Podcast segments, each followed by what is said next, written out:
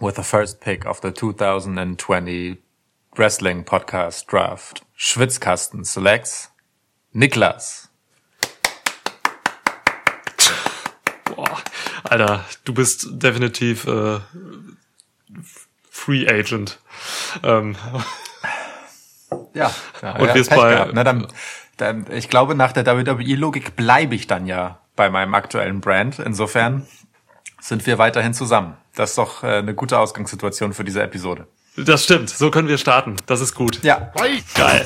Welcome to a new episode of Schwitzkasten. Schwitzkasten. Schwitzkasten. Schwitzkasten. Schwitzkasten. One of the most pro wrestling podcasts in pro wrestling podcast history. 1, 2, 3. Ja, es ist der 13.10.2020, Dienstag, Schwitzkasten. Und ja, wir reden über den Raw und das, was WWE da fabriziert hat. Draft heißt das Wort. Was habe ich denn gesagt? Draw. Der Draw. Ja. Denn ob es ein Unentschieden zwischen Smackdown und Raw ist, das bleibt zu klären. Wie du mich hier rettest noch aus meinem Fehler. Schön. Oh. Gern. Ja, stark. Ja, erstmal hallo, wir haben uns echt irgendwie lange nicht gehört, jetzt hier im Schwitzkasten zumindest. Wir haben auch einfach nur eine Folge geskippt. Also es ist auch nicht länger als bei deinem Urlaub. Ja, aber guck mal, also irgendwie der letzte Podcast war Clash of Champions Review, das ist schon ein bisschen her und jetzt kam mir das irgendwie so vor, als wenn wir 9 Monate keinen Podcast gemacht hätten. Ja. Es fühlt sich auf jeden Fall lange her an, ja, das kann ich bestätigen. Ja, ja, was sich alles noch so lang angefühlt hat in der letzten Zeit, darauf wollen wir zu sprechen kommen. Hast du beide Draft-Episoden gesehen? Ja. Und bist du auch? Ja, ich auch. Gut. Bist du glücklich? Die Ausgangssituation wird immer besser. Nun, auf einer Skala von 1 bis 10, wobei 10 das vollendete Glück ist und 1 ein Tamina-Match. Also, welcher WWE-Draft hat es denn jemals über 3 geschafft? Ich überlege gerade, also... Ich habe das, ich erinnere mich daran, dass ich früher, und ich meine wirklich viele Jahre zurück, so, dass ich mich früher auf Drafts gefreut habe, so, dass ein WWE-Draft immer was Besonderes war. Hast du diese Erinnerung auch? Nee. Okay, du hast sie gar nicht. Alles gut, aber weißt du, also ich habe da wirklich noch irgendwo in der Ecke meines rechten Hodens oder so noch irgendwie so ein Hauch freudige Nostalgie. Du hast eckige Hoden? In der Ecke meines runden... Okay, die Frage ist gut. Ja. Ja, es wird kälter draußen und dann Eisblock-Effekt. Ja. Der Winter kommt. Winter's coming. Oh, es geht gut los. Ja. Nein, aber weißt du, was ich meine? Also früher habe ich mich tatsächlich ein bisschen drauf gefreut und heute sind es halt irgendwie nur noch so aufgeblasene Worthülsen, die Stephanie McMahon und Michael Cole dann um die Ohren hauen, sowas wie Shifting the Landscape of WWE und da denke ich so, ja, halt die Fresse. Ja. Ne? Andererseits ist es dann halt auch irgendwie eine Raw- und eine Smackdown-Episode, die man dann einfach so mal Season Premiere nennen kann und und dann setzt man halt ein paar besonderere Matches an als sonst und es passieren einfach ein paar Comebacks auf einem Haufen und so. Ist schon okay, die ganze Eventisierung, aber also... So wie das Ganze jetzt abgelaufen ist und was dabei rausgekommen ist, müssen wir uns, glaube ich, keine Illusion machen, dass hier irgendein Landscape wirklich geschiftet wurde. Denn es finden sich ja doch recht viele Paarungen, die verschoben wurden. Im Sinne von Leute, die geschichtlich ohnehin schon zusammenhängen, haben mitunter die Brands gewechselt. Gemeinsam. Ja. Aber andere wurden auch getrennt. Also im Prinzip, also ganz ehrlich gesagt, es ist schon so ein relativ typisches Draft-Ergebnis. Mit so ein paar Sachen, bei denen man sich denken kann, ach so, okay, interessant. Und das meiste ist eigentlich ziemlich egal. Ja, so diese Draft-Systeme, die gibt's ja in anderen Sportarten auch so, ne? Ein Draft ist ja von Natur aus irgendwo mit einem realen Anspruch so gekleidet, ne? Was halt irgendwie auch mit dem Prinzip K-Fape natürlich kollidiert. So. Ja. Das ist schon mal so ein Grundproblem von so einem Draft in der Wrestling-Welt eigentlich, ne? Und letztes Jahr hat man sich ja noch diese Sache mit den War Rooms überlegt, ne, wo sich die Sender dann gegenüberstanden und um die Wrestler kämpften. Wo Fox diesen Roboter hatte. Absolut, ja klar, das Maskottchen da. Das war halt irgendwo total albern, aber es war halt immerhin irgendwie bemüht. So, ich habe das als Bemühung wahrgenommen letztes Jahr. Und dieser Draft hier 2020 war dann doch irgendwie echt deutlich mehr Bullshit, als ich das kenne, so, weil einfach so vieles nicht erklärt wurde. Was hätte erklärt werden müssen, so? Weißt du, die Zuschauer, also mir geht's zumindest so, Zuschauer gehen, glaube ich, echt mit vielen Fragen aus diesen zwei TV-Shows jetzt raus. Das ist halt, weißt du, warum vergisst man Andrade im Draft so? Warum werden Leute wie Ray und Dominic Mysterio zusammen gedraftet, aber Tag-Teams wie Heavy Machinery oder so nicht? Und warum wird Titus O'Neill vor Aleister Black gedraftet und so? Da sind halt so viele Fragen irgendwie, die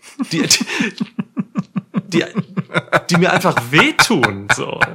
Was wird Titus O'Neill überhaupt gedraftet? Absolut, warum? Und dann auch vor Aleister Black. So. Also mein Punkt ist einfach, dieser Draft beweist ein ums andere Mal, glaube ich, dass WWE sich einfach irgendwie zu wenig bemüht. So, der Laden wirft weiterhin Grundprinzipien des Wrestlings-Erzählens über Bord, wenn man so in eine Show geht oder in Shows. Nämlich halt den Zuschauern zu erklären oder noch besser den Zuschauern zu zeigen, warum etwas passiert. So. Und, ja, aber ich glaube, es ist ja auch wirklich egal. Also das Ding ist, du hast ja diese übergeordnete Storyline einfach nicht mehr, ne? Wenn wir 2 Jahre zurückblicken, dann hatten wir halt die McMahons jeweils gegeneinander oder man hatte auf jeden Fall schon einen gewissen Antagonismus bei den Shows, ne?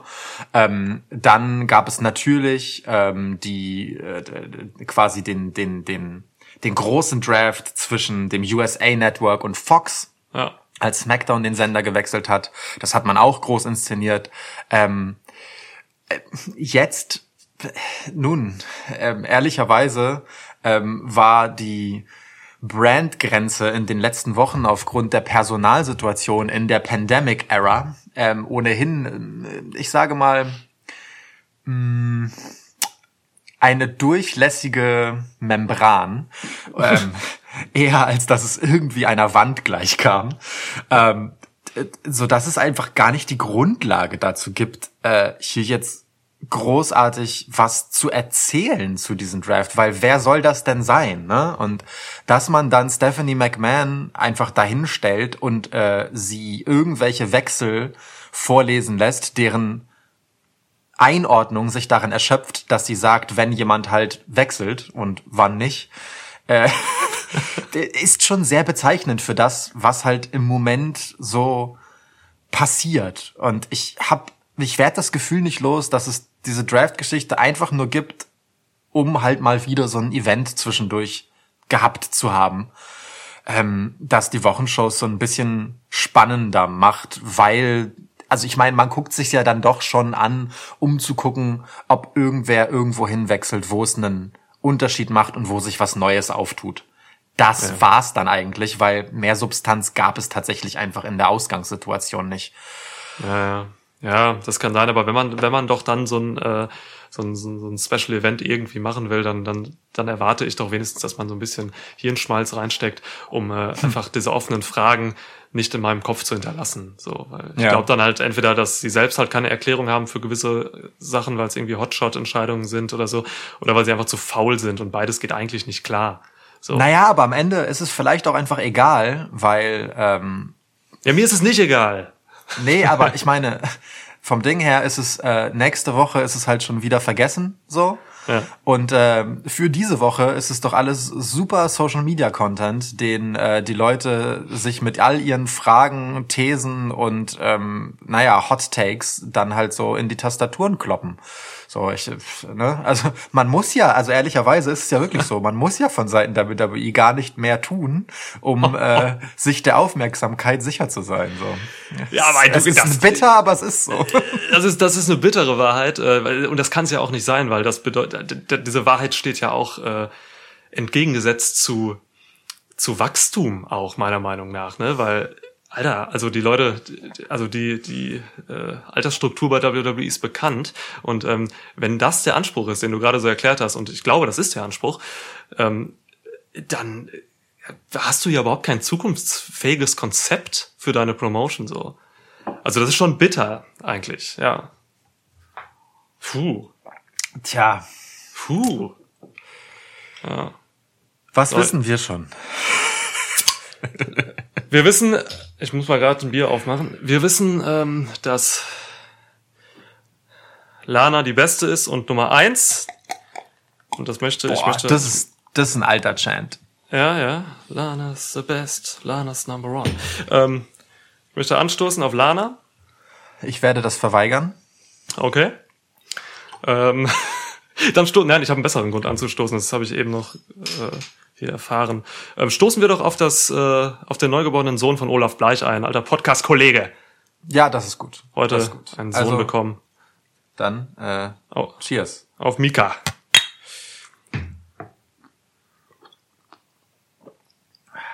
Okay. So. Nun denn, also du hast ja dich im Prinzip schon mitten in die Analyse, und ich habe jetzt gerade so eine Anführungsstriche-Geste gemacht mit den Händen, reingestürzt, als du zum Beispiel den Pick von Aleister Black Pick a fight with me. Ja. Sehr, sehr, sehr gut. Sehr, sehr, sehr gut. Das, smart. Gefällt mir. Ja, danke. Kritisiert hast, der bei Raw an 29. Stelle Alter! Von Smackdown gezogen wurde. Und damit halt unter anderem 3 Plätze hinter Titus O'Neill, hinter der gerade zurückgekehrten Carmella, die einen neuen Anstrich hat, der nicht viel anders macht. Und nur einen Platz. Royce. Nur einen Platz vor Akira Tozawa. Aber hey, er ist der Leader des Ninja-Clans. Das ist so geil. Einfach, wenn da immer so bei den Drafts dann, wenn die Bilder da auftauchen und so, wer wohin geht und so, dann stehen ja immer die Accolades da. Und bei Tozawa stand einfach nur, dass er in Kobe geboren ist und einen Ninja-Clan anführt. Unfassbar. Ja. Aber stand da nicht auch etwas über seine Regentschaften als 24/7-Champ? Ja, 5-mal gewonnen. Ja, das ist mega. So, ja. Aber apropos, der 42-fache 24/7-Champ, R-Truth, wurde auch vor Aleister Black gezogen. Nick Cross auch. Ey, auch Dabba Kato, ja. Der noch nie ein richtiges Match hatte. Doch, eins. Es ist bitter. Es ist echt bitter. Aber das, gut, ich glaube, sind halt auch so Sachen, also das sind jetzt nicht unbedingt offene Fragen, das sind einfach nur so, weiß ich nicht, so Staunen, das regt Staunen in mir her, so, weißt du, das, warum, wie kann man das erklären, was soll das, hat man da Aleister Black vergessen und dann noch gesagt, oh scheiße, wir haben Aleister vergessen, oh nein, wir haben Andrade schon vergessen, da müssen wir Aleister noch reinpacken, okay, dann schmeiß irgendwie, keine Ahnung, Drew Gulak raus und dann packen wir Aleister Black noch auf Platz 29, cool. Weißt du? Ja, ich denke, das ist ziemlich genau die Geschichte. Ja, investigativer Journalismus aufgedeckt im Schwitzkasten hier. Vom Ding her, bei Andrade kann ich es mir ehrlich gesagt sogar noch fast erklären. Weil, also undrafted zu sein, das ist ja auch etwas, ne? Das ist eine Vokabel, so im US-Sport geschehen. Das bedeutet halt, du gehörtest einfach nicht zu denen, die aussichtsreich genug erschienen, um gezogen zu werden in so einem Draft. Und das passt schon ein bisschen dazu, dass Andrade jetzt sehr glanzlos und kurz gegen Angel Garza verloren hat, der also schon mit einem gewissen Pomp als Draft-Pick präsentiert wurde. Und ordnet ihm halt im Prinzip eine klare Rolle als der Verlierer dieser Split-Story zu. Gerade bei Andrade würde ich ehrlicherweise noch sowas wie Absicht unterstellen, weil man da schon noch erzählerisch was mitmachen könnte und es halt irgendwie gerade passt.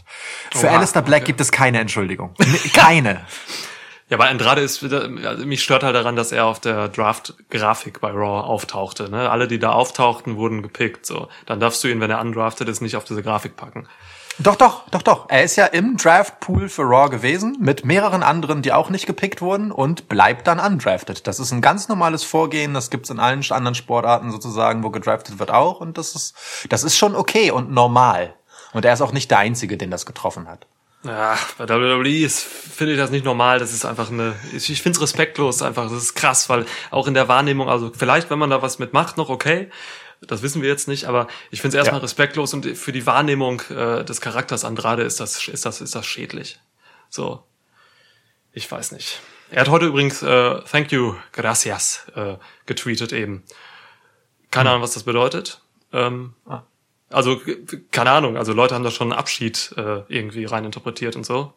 Keine Ahnung. Das wäre krass. Ja. Also einfach so, kontextlos. Gracias. Ja. Mal schauen, was das noch gibt.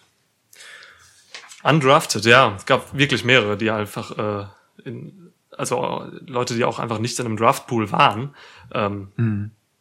Darunter auch so ja, viele Verletzte natürlich, aber auch so Leute wie, keine Ahnung, so ein Jinder Mahal oder so, der, keine Ahnung, also vieles ist ein bisschen komisch. Ich weiß auch nicht, was mit Ivar ist oder so, hier die ganze War Machine, also die sind irgendwie... Der ist verletzt. Ivar ist verletzt. Oh Gott, hat sich bei Raw Underground verletzt? Nee, der hatte da, glaube ich, doch gar kein Match, oder? Also Eric hatte ja immer die Matches und Ivar ist raus mit einer Nackenverletzung, glaube ich. Ja, okay. Ich weiß nicht, wer ist, deswegen. Ja. Ivar ist der Bärtige. Okay. Das geht gut. Ja, aber es stimmt schon. Also vor allem die Sache mit den Verletzten, da gibt's ja schon noch ein paar andere, die mag entschuldbar sein, aber gleichzeitig, also zum Beispiel Jinder Mahal ist, glaube ich, auch immer noch offiziell verletzt.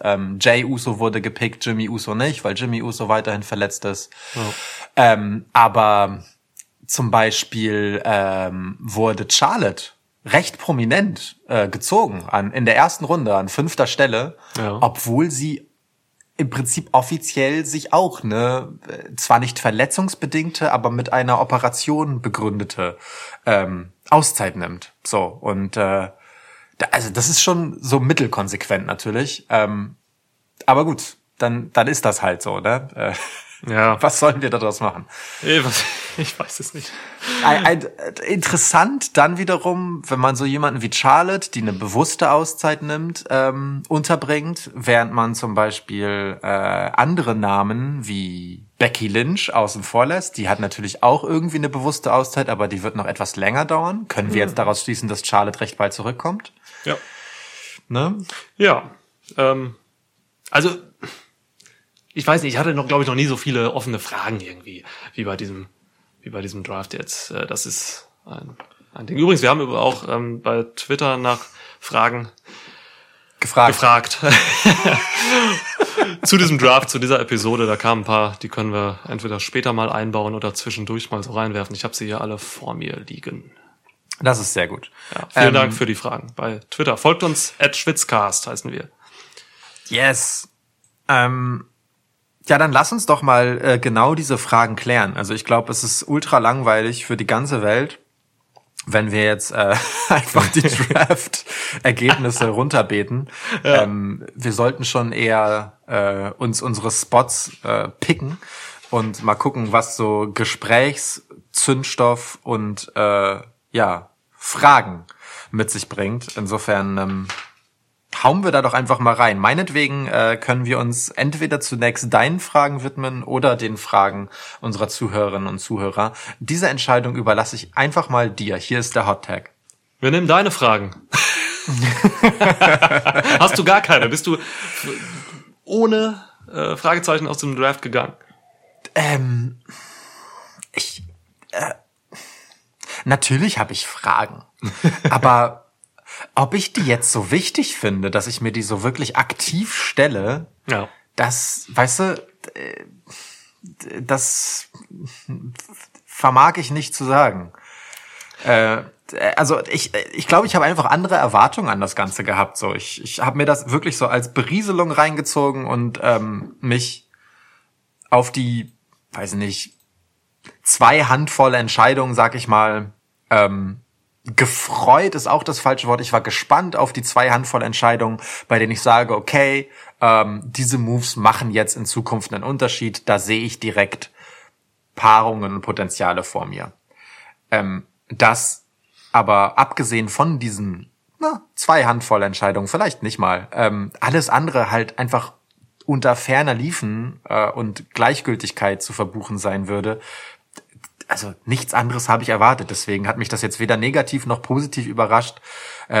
Ich bin weder ekstatisch noch zu Tode gelangweilt. Es ist für mich einfach absolut durchschnittlich gelaufen. Deswegen lässt mich das halt so unemotionalisiert zurück, weißt du. Geil, ja. Ja, es ist ja immer Tagesform, wie man Wrestling auch wahrnimmt gerade. So ist es, glaube ich, bei uns beiden auch. Bei diesem Draft hatte ich jetzt irgendwie so, keine Ahnung, da war ich dann schon emotionaler drin, leider nur im Negativen so. Das hätte ich das nächste Woche geguckt oder so, dann und wären meine Hoden nicht eckig, dann hätte ich vielleicht auch irgendwie weniger Leidenschaft reingebracht oder so. So wurde ich doch schon echt enttäuscht, auch wenn ich jetzt keine krassen Erwartungen hatte, aber ich hatte doch deutlich mehr, glaube ich auch. Doch deutlich mehr, als es gut gewesen wäre. Das ist völlig okay. Komm. Deswegen, mein Angebot, wie gesagt, an dich. Entscheide du, welchen Fragen wir uns zuerst widmen. Und keine Angst, ich werde schon noch Fragen einstreuen. Die Hörer sind wichtiger als wir. Deswegen würde ich einfach mal ein bisschen in die Fragen gehen, was hier über Twitter kam. Ja, bitte. Wir haben ja schon, in meinem Anfangs-Rant, sage ich mal, habe ich ja schon ein paar Fragen aufgeworfen. Eine steht einfach krass im Raum, weil sie sich auf Logik bezieht. Und Lady Iona fragte, warum würde jemand freiwillig Retribution draften? Und ich finde, das ist eine gute Frage. Findest du? Weil es schon echt krass mit dem Geisteszustand der Executives beider Shows quasi kollidiert. So, Retribution ist ein Stable, die halt wirklich offen kommuniziert haben, dass sie WWE zerstören wollen. Sie haben die Shows, in denen sie aufgetreten sind, bis jetzt zerstört und terrorisiert. Warum, lieber Lukas, draftet man so ein Stable freiwillig? Nun, sie haben ja nun Verträge. Das heißt, man hat in gewisser Weise irgendetwas gegen sie in der Hand. Und offensichtlich ist Raw größenwahnsinnig genug, zu glauben, dass man hier mit Sanktionen ihnen beikommen kann. Keine Ahnung, vielleicht fühlten sie sich auch einfach sicher, nachdem sie Hurt Business gezogen haben und dachten sich, ach komm, dann ziehen wir Retribution mal hinterher, wir finden die Nummer ja schon ganz witzig. So, dann die nächste Erklärungsebene, die du heranziehen kannst, ist dann sowas wie, ach, weißt du, diese Aufbegehrenssache und so, dass das mit den Demonstrationen, dass das kommt und geht immer, das hält eh nicht lang.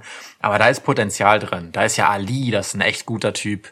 Da ist dieser eine, der diese Maske jetzt aufhat, der ziemlich große da, der war auch, glaube ich, gut bei NXT. So, das ist eine gute Idee, ziehen wir die mal. So, also ich finde, da gibt's schon Erklärungsansätze, wo man sagen kann, das ist völlig okay. Und ehrlicherweise fand ich Retribution nach ihrem Debüt und vor allem seit sie unter Vertrag sind, jetzt halt auch echt nicht mehr bedrohlich für die Shows, auch wenn sie das so erzählen. Das Einzige, was sie tun, ist Wrestlern aufzulauern und die anzugreifen. Ey, das tut jeder zweite dahergelaufene Heel auch. Vince McMahon ist einfach ein cleverer Sack, ne? Guck mal, hat er sie gezähmt. Das habe ich nicht gesagt. Hat er sie gezähmt einfach, ja. Geil. Und den Bullen hier. Und Ali als ehemaliger Polizist einfach mal so als V-Mann da reingeschleust. Soll ein bisschen aufpassen. Ah, schön, ja. Ja, ich finde es irgendwie unsinnig. Das habe ich bereits rausgelesen aus der Art, wie du die Frage gestellt hast. Ja. Komm, genau. Also, wie gesagt, ich finde es nicht so der Rede wert. Viel spannender finde ich, dass Retribution einfach eine eigene Schriftart hatte in dieser Auflistung der Draft-Ergebnisse, während alle anderen Sachen immer in so einer Einheitsschrift geschrieben waren. So. Also so krass finde ich deren Brand jetzt auch nicht, weißt du? Das hat sonst halt The Fiend vielleicht und vielleicht irgendein anderer, der mir gerade nicht einfällt, aber so krass finde ich Retribution jetzt nicht bisher. Aber gut, egal. Übrigens, kleine Randnotiz. Retaliation ist nicht mehr dabei. Also Mercedes Martinez wurde einfach, ohne ein Wort zu verlieren, der Gruppe entzogen. Ja, ist genau genommen hat sie auch einfach in ihrer Rolle kein einziges Wort verloren. Insofern. Ja. Wir haben uns ohnehin gefragt, was sie da zu suchen hat, nach ihrem nicht völlig unaussichtsreichen Debüt bei NXT. Und das ist doch ganz schön, dass sie da in die Rolle zurückkehren darf, wenn du mich fragst. So, da halte ich sie für sinnvoller eingesetzt als bei Retribution. Und ihr Ersatz mit langen Haaren ist dann halt jetzt Ali, falls das irgendwie die Logik ist. Wow, ja, das wird die Logik sein. Ja. Aber mal so gefragt, Niklas, was hältst du denn davon, dass Ali sich jetzt Retribution angeschlossen hat? Was heißt angeschlossen? Dass er Retribution vorsteht? Ja, er steht vor. Mhm. Da machst du jetzt ein Fass auf hier an diesem Dienstagabend bei mir. Weiß. Da machst du jetzt ein Fass auf. Ich find's ganz schlimm. Ich sehe in Ali wahnsinniges Potenzial. Der ist unfassbar begabt am Mikrofon. Als Person einfach ein toller und ist eben das, was ich immer Natural Babyface nenne und wo ich sage, ey Leute, wenn du Ansätze hast für ein gutes Babyface bei WWE gerade, dann musst du auf diesen Ansätzen das Gerüst bauen oder diese Ansätze als Gerüst nehmen und da eben auch wirklich ein erfolgreiches Babyface etablieren. So. Weil WWE hat nach wie vor ein Babyface-Problem. So. Es werden sehr viele Leute heel geturnt, die als Faces nicht funktionieren.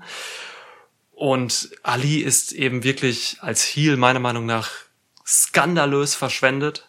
Ich habe keine Ahnung, was man da jetzt vorhat, aber er ist schon klar heel.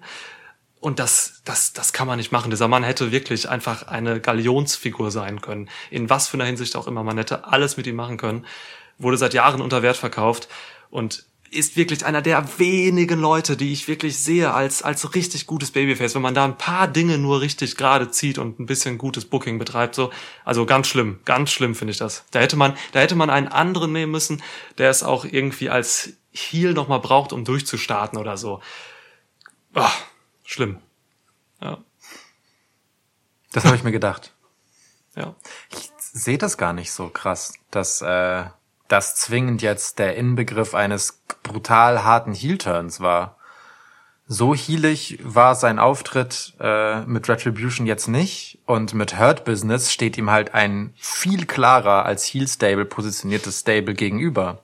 Denn wir haben ja schon darüber fabuliert, ob die nicht zu cool für ein reines Heel-Gimmick sind. Aber die verhalten sich so assi und so herablassend gegenüber auch einfach den anderen Leuten, die hinter den Kulissen so arbeiten in den ganzen Segmenten, die sie haben.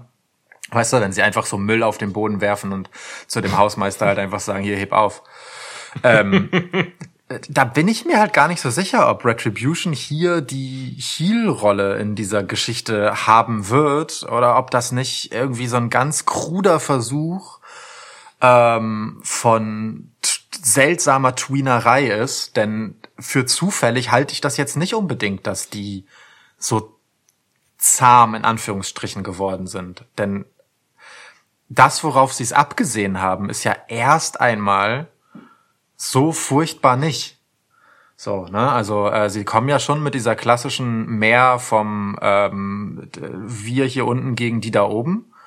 Das muss man jetzt nicht zwingend sofort super heelisch finden. Ja, ihr Debüt war definitiv heel, Aber ich weiß gar nicht, ob es dahin gehen soll. Da wäre ich jetzt erst einmal vorsichtig zumindest mit dem Urteilen.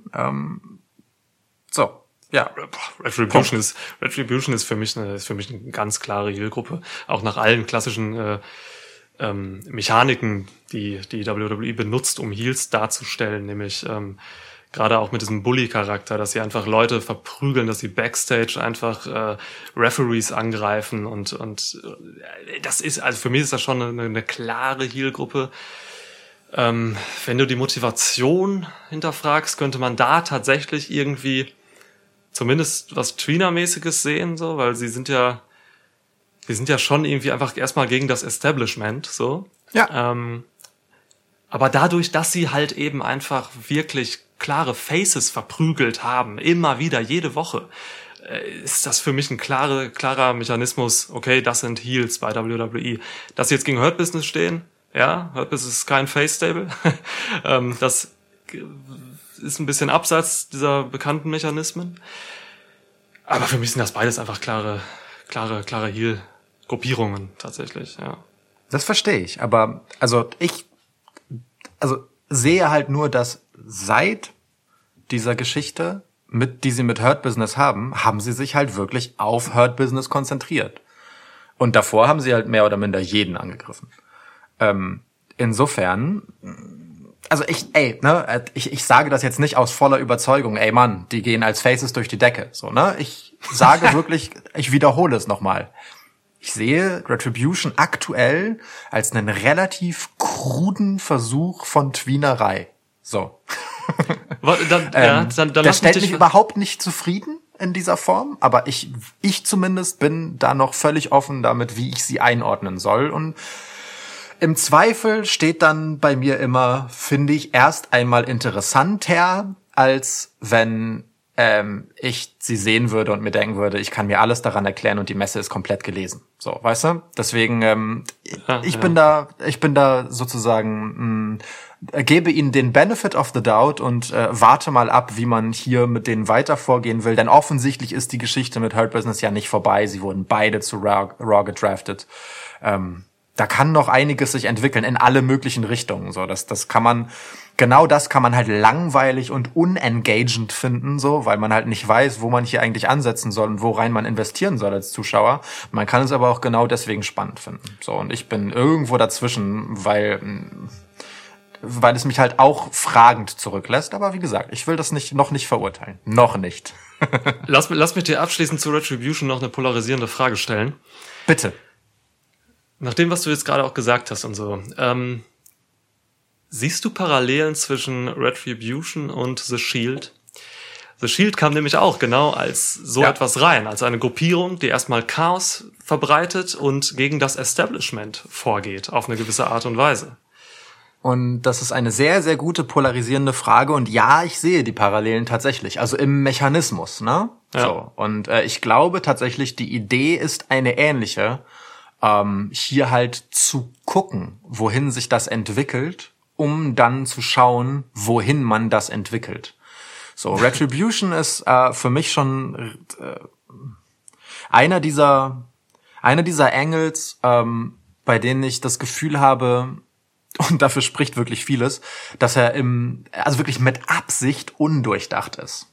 Mit Absicht undurchdacht heißt, es werden einfach Dinge getan, und dann Reaktionen abgewartet. Man guckt halt in Social Media. Wie kommt das an? Live kann man ja nicht gucken, ne? Wir haben ja einfach nur den Thunderdome. Also guckt man halt in Social Media rein. Wie reagieren die Leute drauf? Wie nehmen die das auf? Und dann macht man die nächste Woche was damit. Und so weiter und so fort. Und so lässt man die Dinge ein bisschen sich entwickeln. Das kann man halt doof finden, weil die Langzeitplanung und das Long-Term Storytelling fehlt. Man kann es aber auch modern finden und dynamisch. So, und ich, wie gesagt, das muss man wirklich von Woche zu Woche und auch von Geschichte zu Geschichte beurteilen. Im Moment hat es halt nicht mal eine wirkliche Geschichte, aber es hat auch noch nicht die Zeit für eine richtige Geschichte. Für mich spricht tatsächlich vieles dafür, dass man hier den Shield-Mechanismus ausprobiert, um zu gucken, wohin es läuft. Und auch bei Shield lief das ja tatsächlich eine ganze Weile in so einer diffusen Grauzone. So. Absolut. Und man hat, und sie wurden dann halt irgendwann cool, ne? So, ja. Oder also spannend waren sie ja die ganze Zeit. Und der Hauptunterschied ist aber, Retribution kommen halt nicht mit diesem Status wie Shield. So, Shield haben halt wirklich richtig hart aufgeräumt, so, und waren genauso wie Retribution halt einfach ein paar Typen, die hochkommen aus NXT, und hier kann man dieses Hoch halt mal wieder benutzen. Ja. Mit Ali bekommt das Ganze jetzt aber schon eine ganz andere Dynamik, gleichwohl der aus genau den Gründen, die du gesagt hast, eigentlich das perfekte Gesicht für die Geschichte ist, und er ist ja auch das einzige sichtbare Gesicht, eben weil er dieser ewig, ja, unten gehaltene Typ halt ist, ne? Ja. So, der eigentlich einen Spot hatte, der ihm dann ja, leider durch die Lappen gegangen ist, verletzungsbedingt und so weiter. Also das es ist furchtbar eigentlich, das mit Shield zu vergleichen, einfach weil Shield halt dieses episch großartige etwas ist, das einfach 3 handfeste Stars hervorgebracht hat, so, ne? Wie oft hast du sowas schon? Aber klar, es hat einmal funktioniert, warum sollte man es jetzt nicht nochmal probieren, es so ähnlich zu machen? Ich glaube aber nicht, dass irgendwer die Erwartung hat, dass Flapjack, T-Bar oder Mace die neuen Seth Rollins, Dean Ambrose und Roman Reigns werden. Da fehlt Grundtalent und ja, das sind schon ganz andere Voraussetzungen, die man da hat. Und ja, genau, Shield wurden halt wirklich wahnsinnig stark gebuckt in ihrer Anfangszeit. So, ne? Da gab's kein Vertun. Die haben alle, wie du gesagt hast, die haben aufgeräumt. So. Mit Retribution geht man jetzt einen Weg, wo man schon, du hast es anfangs eben gesagt, dass man halt jetzt eben auf einmal nicht mehr so diese Gefahr da hat und so, der Wind ist da ein bisschen raus. Und deswegen sag ich dir, ich finde das doof und nicht modern oder dynamisch, wenn das denn das Vorgehen ist, dass man halt eben Reaktionen abwartet und dann erst handelt. Weil wenn du halt dich entscheidest, eine Gruppierung stark zu machen, dann musst du das so wie bei The Shield machen. Dann musst du sagen, okay, für die nächsten 3 fucking Monate zerlegen die jetzt hier die Leute, die Shows und so. Dann funktioniert das, dann werden sie in der Wahrnehmung als stark dargestellt. Wenn du immer nur abwartest und guckst, was passiert und manchmal auch zurückruderst, dann mal wieder voll durchprescht und sonst was, dann läufst du Gefahr, dass du nachher einen Wischiwaschi-Club da hast, so. Ja. Ich sag mal so, der Best Case tatsächlich, also wirklich der Best Case für Retribution ist halt Upper Midcard Shield. Schön, ja, da gehe ich mit. Ja. Worst Case ist halt Comedy-Gimmick. Auf Twitter machen sie alle sehr viel Comedy. So. I know. Deswegen, ja. Also auch da sind schon mal alle Wege in alle Richtungen geebnet. um mal wieder den Weg zum Draft zu kriegen. Der kleine Kampf Hurt Business gegen Retribution wurde vom Hurt Business gewonnen. Sie waren, und das fand ich richtig geil, im Draftpool 1. Das ist eine Ansage, oder? Das finde ich auch krass, ja. Also zwar sind sie so das ungeliebte, der ungeliebte Raw-Bonus-Pick sozusagen, ne? Der ging halt irgendwie immer an irgendwelche Teams, bis auf wenige Ausnahmen, also zumindest in der ersten Nacht. Aber ich finde es krass auf jeden Fall. Also das Hurt Business direkt nach den 2 amtierenden Singles-Champs von Raw gezogen werden, also nach Drew McIntyre und Asuka, das ist schon eine krasse Ansage, ja. Das ist aber also absoluter Fingerzeig in Richtung der großartigen Arbeit, die vor allem MVP da als Sprachrohr des Ganzen macht, der Bobby Lashley eine oder seit langem nicht gekannte Relevanz gibt, der Shelton Benjamin großartig mitzieht und der Cedric Alexander halt auch einfach cool gemacht hat. Also insofern, das ist schon geil. Das wirklich, also das ist etwas, das sehe ich definitiv als eine honorierende Geste. So. Voll. Und der Titel spielt vielleicht auch noch eine Rolle. Bei diesen Drafts könnte man denken, dass Titel auch relevant sind. Lashley trägt halt den US-Titel. Vielleicht auch nochmal so ein Punkt dafür. Aber auf jeden Fall ein guter K-Fape-Zug von Raw, weil sie haben dann einfach 4 Leute damit gekriegt, so, ne? Eigentlich. Gute Nummer. Ja, voll. Ich meine, sie haben den Titel, den Midcard-Titel, vor den Tag-Team-Titeln zum Beispiel gezogen. Das ist schon ist schon nicht ganz ohne. Und es ist ja auch nicht so, als wären danach nicht noch ein paar prominente Namen im Pool gewesen, die man sich durch die Lappen hat gehen lassen. Also es ist schon geil. Ich finde das wirklich gut. Das haben die sich verdient. Ja. Noch eine Sache, die damit zusammenhängt übrigens, die frage ich mal in deine Richtung. Ist Raw Underground jetzt durch? Also 3... Ich sage mal, prominente Dauergäste von Raw Underground waren jetzt im Draftpool drin und haben eine neue Heimat gefunden. Mit Dabakado, mit Arturo Ruas und Riddick Moss. Und wir haben, ich glaube, seit 2 Wochen auch kein Raw Underground mehr gesehen. Das Thema ist durch. Was denkst du? Ja, klar. Wir haben das doch vorausgesehen. Wir haben das, ich habe vor 4 Wochen oder so, als es losging, wir hatten ja sogar ein Special zu Raw Underground. In der Episode habe ich, glaube ich, noch gesagt, du, das kann auch so ein Ding werden, da macht man jetzt irgendwie 4 Wochen was, dann kommt das nicht gut an und dann redet nie wieder ein Mensch darüber. Und genau das haben wir jetzt hier. Ja. Ja. Ich glaube auch fast, das letzte Mal, dass über Raw Underground gesprochen wurde, war von Stephanie McMahon, als sie sagte, dass Dabakado von Raw Underground kommt. Ja, stark. Gut, dass wir diese Raw Underground-Episode so zeitig gemacht haben, denn jede Woche später wäre schon eine Woche näher dran am Niedergang des Ganzen gewesen. Gutes Absolut. Timing, wirklich. Ja, wieder am Puls der Zeit, der Schwitzkasten. Ja. Ja, wir waren jetzt gerade schon in der ersten Runde des Drafts drin. Wir gehen natürlich nicht alle durch hier, aber die erste Runde ist ja tatsächlich auch immer irgendwie die interessanteste für mich zumindest, so, weil ja, da sieht man dann schon so, welche Stars sieht auch WWE wirklich als die Stars an, und kollidiert das mit dem, wie ich das sehe, so. Deswegen schon interessant. Wir können ja mal einmal kurz durchgehen, so bei beiden Nächten. Also Drew McIntyre. Lass uns doch mal, ich würde vorschlagen, lass uns doch mal einfach beide Nächte einmal kurz für sich betrachten und so einmal reingehen in, was sind die klarsten Statements und was hat uns vielleicht enttäuscht, überrascht, was hinterlässt Fragen. Ja. Machen wir das doch einmal. Finde ich gut. Ja. Drew McIntyre hat wahrscheinlich niemanden überrascht. Nee. Ist der Champ dieses Jahres. Wie Randy Orton jetzt auch nochmal richtig gesagt hat, wurde das ganze Jahr einfach nicht gepinnt. Außer von Randy Orton zuletzt. Deswegen hat das wahrscheinlich wirklich niemanden überrascht. Man könnte jetzt aber darüber sprechen. Nach 2 hatte ich der erste Pick, Bray Wyatt, überrascht? Schon. Also ich hatte...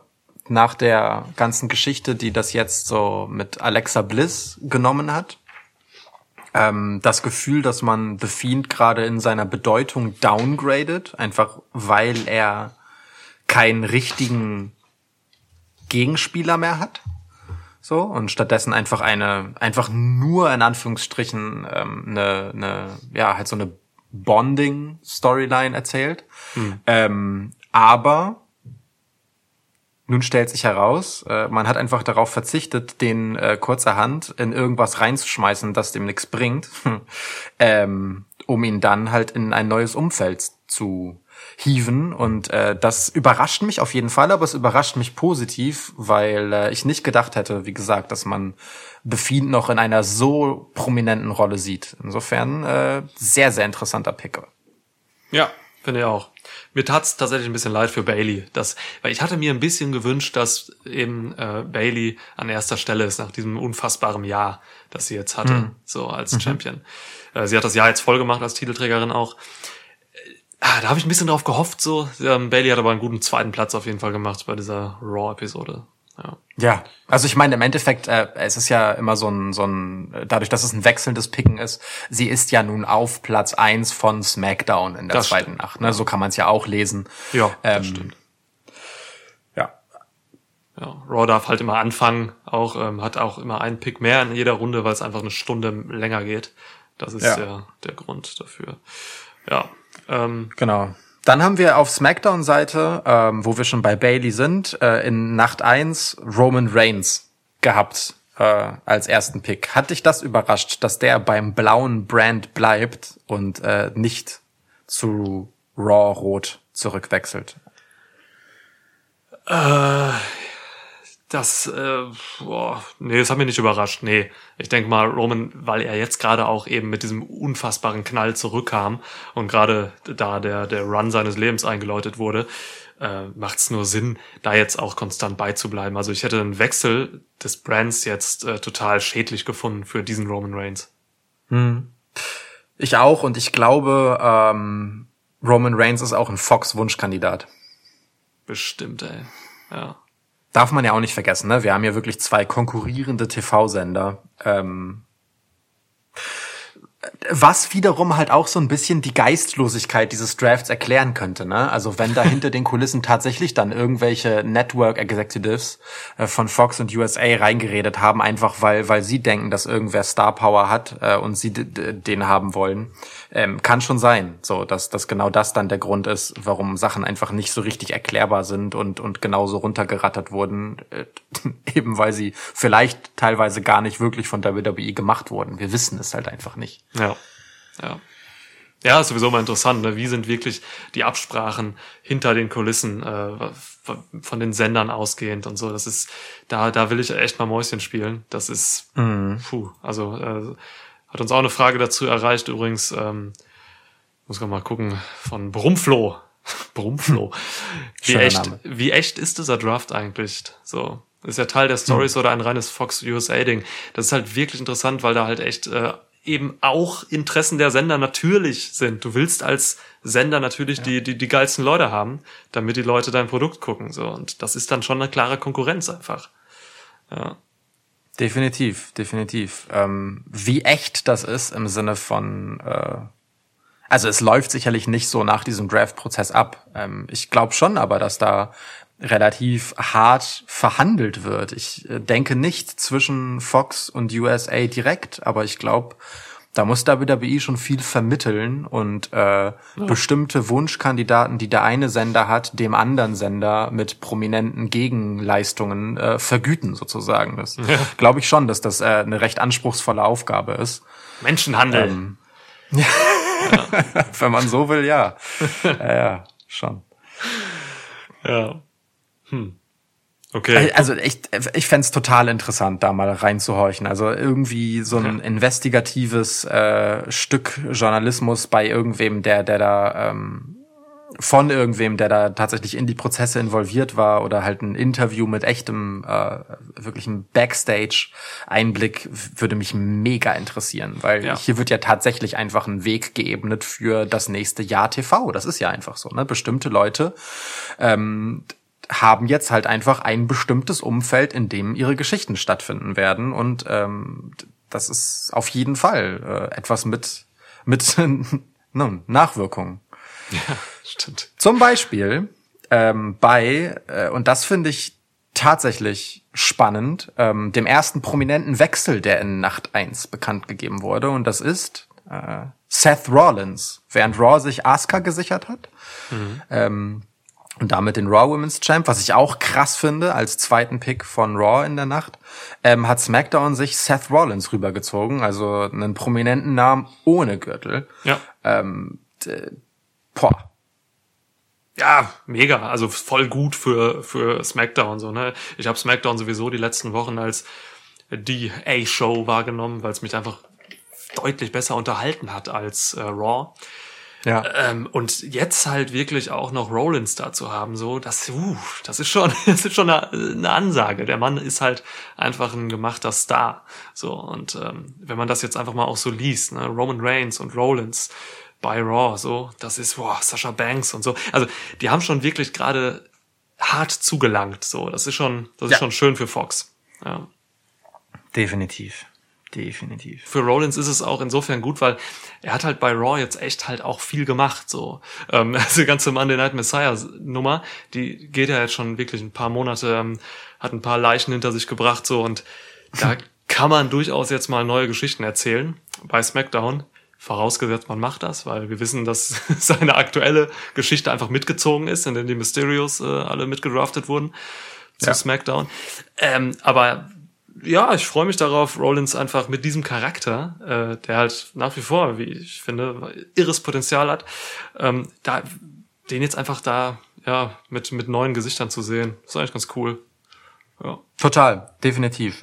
Ich denke auch, dass die Storyline mit den Mysterios hat ja ein gewisses Gewicht in den Shows. Ne? Die zieht sich schon eine ganze Weile. Die hat jetzt nochmal eine neue Dimension bekommen durch die Beziehung, wie auch immer man sie jetzt deuten will, zwischen Aaliyah Mysterio und Murphy. Murphy ist ja auch letztendlich mit umgezogen zu SmackDown dann nachträglich, ohne dass er im Draftpool gewesen wäre. Das ist schon erst einmal bemerkenswert, dass dieser prominente Move Seth Rollins so stattfindet, aber dann ohne klaren Cut, sondern eben mit der Kontinuität dieser Geschichte, die da im Moment dran hängt. Das deutet schon ein bisschen darauf hin, dass man auch das Messiah-Gimmick beibehalten wird, was eine gute Sache ist. Oder halt eben nicht, ne? Und die Mysterio-Storyline ist so sein Weg daraus in ein einfacheres Heel-Gimmick. Aber ich denke ehrlich gesagt nicht. Also ich will ihn bitteschön als Messiah behalten, auch wenn ich keine Ahnung habe, wie man das für den Freitag mit einer schönen Alliteration versehen will. Friday Night Fryer. Was? Ja, Fryer heißt, glaube ich, irgendwie sowas wie... Ist auch so ein Begriff für Priester oder so. Friday Night Fryer. Für mich klingt das nach Fritteuse. Ja, Otis ist, wo wir jetzt bei Otis sind, der ist auch bei SmackDown geblieben. Stark, ja, stark. Erste Fehde, Otis gegen The Greater Good. Ja. Otis gegen The Greater Good. Ja. Man kann es nicht treffender sagen, was man von Otis zu halten hat. So, ja. Runde 1 wurde dann bei SmackDown, wie gesagt, komplettiert von dem Pick Hurt Business, die zu Raw gegangen sind. Schöne Sache, gute Sache. Beziehungsweise geblieben sind, ja. Richtig. Ja. Gepickt wurden. So, dann in der zweiten Nacht hatten wir also Fiend und Bayley auf den ersten Plätzen und dann folgte bei Raw auch hier ein Konservieren einer Fehde, die schon eine ganze Weile geht, Randy Orton. Klar, alles andere. Finde ich auch bemerkenswert. Bemerkenswert, weiß ich nicht. Ich habe das Gefühl, die Fehde Orton gegen McIntyre wird uns noch bis 2023 begleiten. Das geht einfach immer weiter. Die haben jetzt durch diese Raw-Episode einfach durchgebrawlt, durchs Main-Event noch gebrawlt und so. Diese Fehde wird einfach ewig weitergehen. Deswegen ist das ist, glaube ich, wirklich so. Ich meine gar nicht bemerkenswert wegen dieser Fehde, das ist sicherlich auch der Grund, sondern ich finde es tatsächlich bemerkenswert, dass jemand in Randy Ortons Alter und mit auch dieser Position des, also weißt du, der ist halt so ein typischer Heel-Routinier, der einfach ein Standing hat, mit dem er immer in eine krasse Rolle gepusht werden kann und immer eine Bedrohung für egal welchen Champ ist. Ja. Aber bei dem auch relativ klar ist, je nachdem wer der Champ ist, aber relativ klar ist, dass es bei ihm um das tatsächlich Halten eines Titels eigentlich nicht mehr gehen wird. Es sei denn, man macht hier jetzt, also will wirklich kurzfristig nochmal zwischendurch ihnen einen Titelrun geben, um jemand anders genau darüber aufzubauen. Das finde ich schon interessant und damit hätte ich nicht gerechnet. Also, dass Randy Orton bei Raw bleibt, ja, aber an so einer prominenten Position finde ich schon durchaus interessant für die Personalie Randy Orton. Okay, ja, ich hätte es skandalös gefunden, wenn er nicht in Runde 1 gepickt worden wäre, so, weil es einfach, Randy Orton hatte das Jahr seines Lebens. Wenn man über Hurt Business redet, dass man dieses 2020 honorieren muss, da musst du Randy Orton in Pot 1 werfen, weil er hat einfach so viel für dieses Jahr, für dieses Wrestling-Jahr 2020 getan. Da ist mir ja noch egal, was er für Intentionen noch hat und wie alt er ist und so, der gehört da einfach rein, so. Das stimmt natürlich, absolut. Da kann ich nur beipflichten. Im Gegensatz zu den Street Profits. Sorry, aber keine Ahnung. Was soll das? Ja, das ist krass, ne? Also vor allem, wenn man halt mal gegenüberstellt, wer das eigentlich ist, weil die Street Profits wurden halt in der ersten Runde von Nacht 2 gezogen. Gucken wir in Nacht 1, dann wurden The New Day in der letzten Runde des Abends gezogen. Ist das irre? Das ist schon bemerkenswert. Das ist tatsächlich bemerkenswert. Da kann man sich jetzt nun logische Fragen stellen, wie zum Beispiel, SmackDown wollte die halt einfach nicht und dann hat Raw sie am Ende auf der Resterampe gekriegt, so ungefähr. Aber das macht's ja nicht besser, ne? Also das finde ich schon krass, dass Street Profits einem hier als so attraktiv verkauft werden. Denn, mal abgesehen davon, dass sie die Titel tatsächlich schon eine Weile halten, was haben die denn geleistet, außer sich halt irgendeiner Langzeit-Lachnummer-Fehde mit den Viking Raiders zu liefern. Und ebenfalls einer Langzeitfehde mit Andrade und Garza, die aber auch ein dysfunktionales Tag-Team letztendlich waren. Das ist also interessant, möchte ich sagen. Also New Day wird in die Geschichte eingehen als da eines der größten Tag-Teams oder Stables aller Zeiten. So, die haben unfassbar viel gemacht in den letzten Jahren, haben so viele Titel gehalten, haben so viele Shows geschmissen, sind Stars geworden über dieses Stable. So, das ist unfassbar, dass die in der Draftpool 4 gelandet sind. Ist nicht zu erklären, wirklich. Da sind Leute vor, das ist unfassbar. Also das ist noch Ricochet. So ein Ding. Pipiu. Bayley los. Ricochet. Morrison. Ey, wirklich. Keine Ahnung. Ja, was soll das? Naomi. Lars Sullivan. Oh Mann, das ist echt hart. Ah, ja. Also wirklich schlimm. Und New Day wurden getrennt. Das ist tatsächlich einer der großen Schockmomente gewesen bei diesem Draft. Kofi Kingston und Xavier Woods sind zu Raw gegangen und Big E musste bleiben. Harte Sache. Was sind deine Gedanken dazu? Wir haben nach den Verletzungen von Xavier Woods und Kofi natürlich schon darüber fabuliert, wie halt das ganze Internet und halt auch alle in den Shows, dass Big E vor einem Singles-Push stehen könnte. Der blieb dann aber irgendwie aus. So. Ja.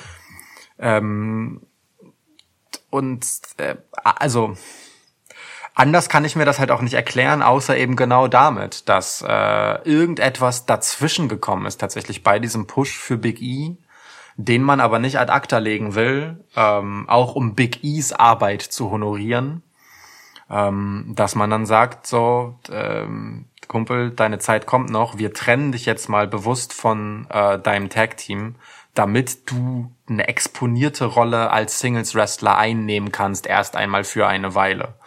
Gleichzeitig öffnet es einem aber auch die Tür, dass man New Day als Sympathieträger und als Unterhaltungsmoment halt einfach bei beiden Shows haben kann. Ja, New Day ist ja auch mehr, also rein wirtschaftlich auch gesehen, ist New Day ja auch mehr als ein Unterhaltungsding so für die Show, sondern die verkaufen unfassbar viel Merch.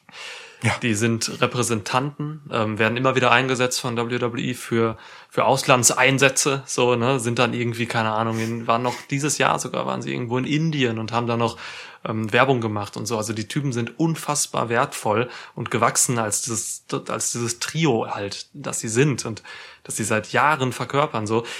Ich fand's schon einfach heftig. Also dieser Big E-Push, ja, klar, das ist die Sache so, aber ich dachte mir wirklich, wenn man den Big E-Push macht, dann macht man den aus New Day heraus, so mit den anderen beiden im Hintergrund, wie man das bei Kofi Kingston auch gemacht hat. Ja. Hat mich wirklich überrascht, dass man diesen Weg jetzt hier doch geht. So, das war nicht selbstverständlich. Und mir fehlt ein bisschen die Erklärung, warum man das gemacht hat.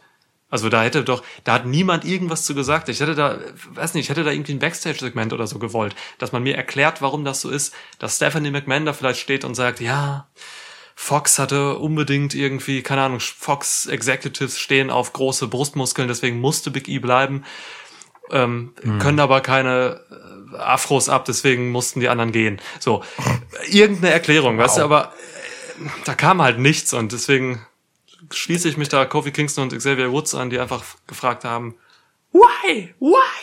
So, das ist, ja. Und das Bemerkenswerte daran ist ja tatsächlich, dass Kofi Kingston und Xavier Woods von Raw gepickt wurden, ohne Big E. Also ich hätte es ja verstanden, wenn man gesagt hätte, Smackdown pickt zuerst und sagt, wir möchten Big E als Singles-Wrestler haben. Das ist unsere Idee. So, ne? Mhm. Wenn er einfach als erstes gepickt worden wäre, dann hätte man es ja auch genauso verpacken können. Aber das andersrum. Jemand sagt, nee, Big E halten wir für uninteressanter als Kofi und Xavier Woods als Tag-Team, ne? Die zu dem Zeitpunkt ja auch noch nicht einmal Champs waren. Das wurden sie ja erst im Laufe der Nacht. Oder? Waren sie da schon Champs? Ja, im Laufe der Nacht wurden sie, sie waren ja, da genau, schon Champs, aber... Ja, ne, als sie gepickt wurden, waren sie schon Champs. Okay, ja. Sehe ich noch, dass man das dann macht, aber trotzdem so. Also es gilt ja bei The New Day seit im Prinzip Menschen gedenken, die Freebird-Rule, dass man halt auch einfach alle drei hätte nehmen können und sie gelten alle drei als Champs. Also klar, ganz, ganz wirr, dass es in dieser Form getroffen wurde. Man hätte es ja auch einfach lösen können, indem man sagt, Raw pickt als erstes Angel Gaza, dann kommt Smackdown mit Big E und dann kriegt halt Raw Torschlusspanik und sagt, fuck, wir wollen New Day nicht komplett verlieren, wir holen uns Kofi und Xavier Woods wenigstens noch. So ja, hätte es noch Sinn ergeben, ne? Guter Punkt, ja. Genau, das wäre eigentlich das Einfachste gewesen. Noch einfacher als ein Backstage-Segment. Ja, stimmt. Tja. Mein Gott. Ich habe übrigens bewusst außer Acht gelassen, dass zwischen Kofi und Xavier und Angel Gaza in der 4. Runde der ersten Draftnacht einfach Dana Brooke gezogen wurde. Um Dana Brooke wurde vor Angel Gaza gezogen. Um Dana Brooke. Um Himmels Willen. Ohne Scheiß. Dieses Blondie-Tech-Wrestling, was man bei Raw jetzt die letzten Wochen gesehen hat, ne? Ey, mir wird schlecht, wenn ich das sehe. Das ist so ein schlechtes Wrestling zwischen Natalia, Dana Brooke, Mandy Rose und Lana. So, unfassbar. Oh Mann. Das ist wirklich bitter. Oh. Wenigstens die Lana-Natalia-Geschichte hat jetzt ein Ende, in dem die beiden auseinandergezogen wurden. Ich möchte mal, dass Schwitzstats wirklich auch mal arbeiten für ihr Geld, dass wir denen zahlen. Und mal herausfinden, wie viele Heel- und Face-Turns Natalia in ihrer Karriere jetzt hatte. Weil das läuft jetzt vielleicht auch wieder auf einen Face-Turn hinaus. Es ist unfassbar. Ich kann's, ich habe das bereits in Auftrag gegeben. 2019 war das, glaube ich, im Mai. 2019 Turns. 2019 im Mai habe ich das in Auftrag gegeben. Ja. Und wir haben 3 Hochleistungsrechner laufen da drauf, die noch an der Auswertung arbeiten. Also es ist, ja.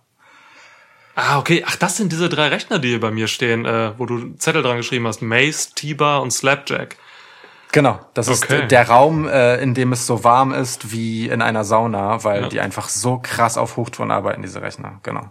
Ja. Krass, okay. Also bei dir in der Küche. Ja, klar.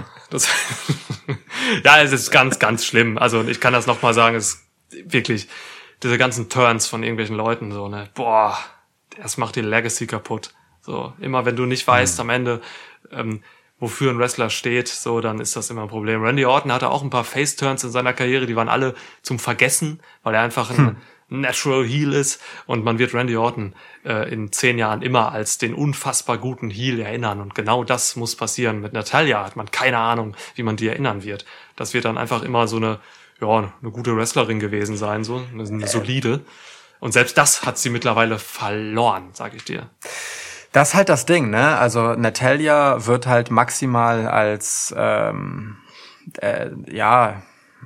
ich sag mal, ich sag ja immer, sie kriegt in so Multi-Women-Matches immer so eine Coach-Rolle. So, wenn da zu viele Damen drin sind, die zu grün hinter den Ohren sind, dann schmeißt man halt Natalia mit rein, damit sie das Ding so ein bisschen dirigiert. Mhm. Das ist, glaube ich, auch weitgehend einfach ihre Rolle. So, sie ist halt eine bessere Ausbilderin sozusagen. Ja. Und das ist auch nicht zu unterschätzen, was das für einen Wert hat, aber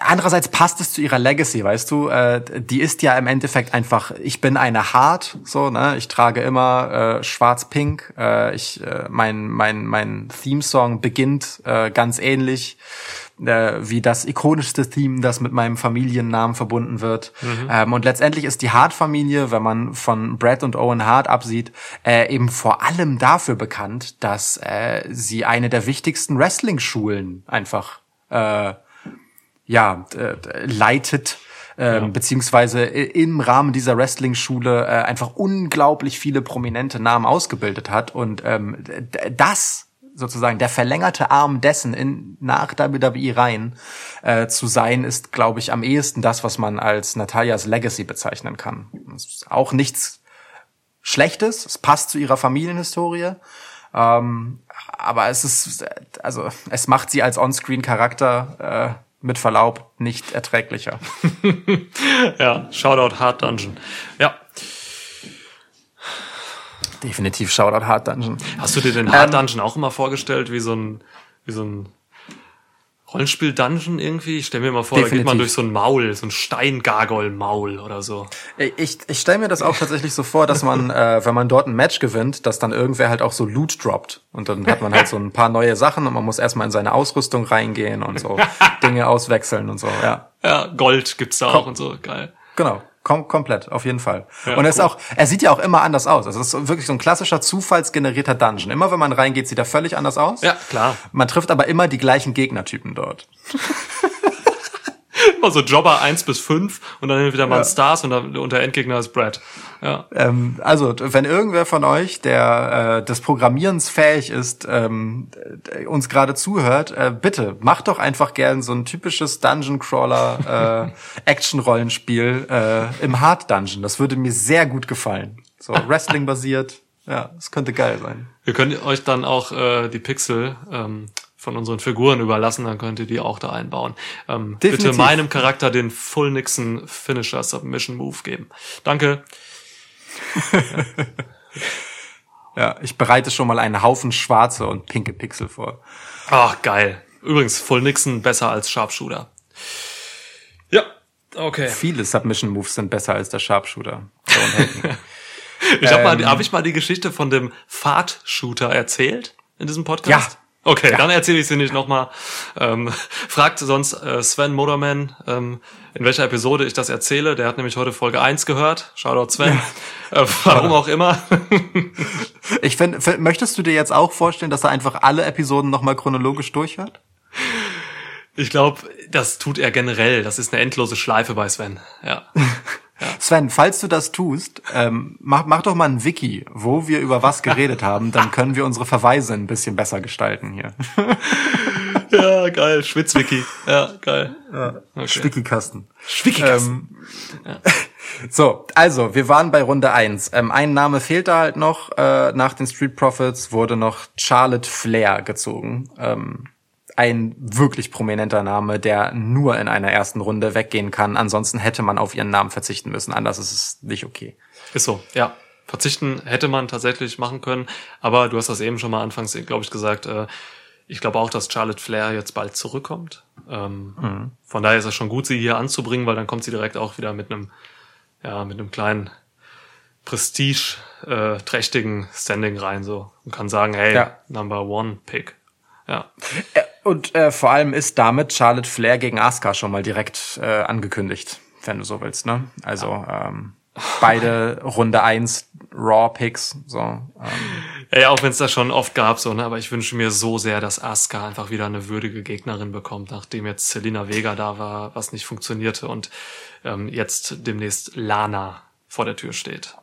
Ja, aber guck dir mal an, was in Nacht 1 zu befürchten war, was Askas Gegnerin werden. Ich rezitiere jetzt die Namen in der Reihenfolge, wie sie gepickt wurden in der Women's Division. Askas Gegnerinnen heißen in Runde 2 Naomi. Oh Gott. Entschuldigung. Nia Jax und Shayna Baszler lasse ich mal außen vor, weil die Tag-Champs erst einmal sind und auch als Tag-Team gezogen wurden. Dann Mandy Rose und Dana Brooke.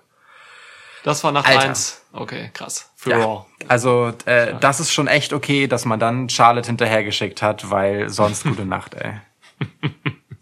Ja, das ist schon heftig. Alter, wen gab's denn bei Nacht 2 dann noch für Raw dazu an den Damen? Ich guck grad. Bei den Damen, Alexa Cross. Bliss. Ja, Alexa. Lacey Evans. Peyton Royce. Okay. Ja. Und außerhalb der klassischen Drafts wurde noch, ich guck mal, ob da eine Dame dabei war. Also es wurden ja noch ein paar Sachen dann bei den jeweiligen Talkshows, also Raw Talk und Talking Smack, verkündet. Da war noch Lana dabei, die zu Raw gegangen ist. Ja, und das war's.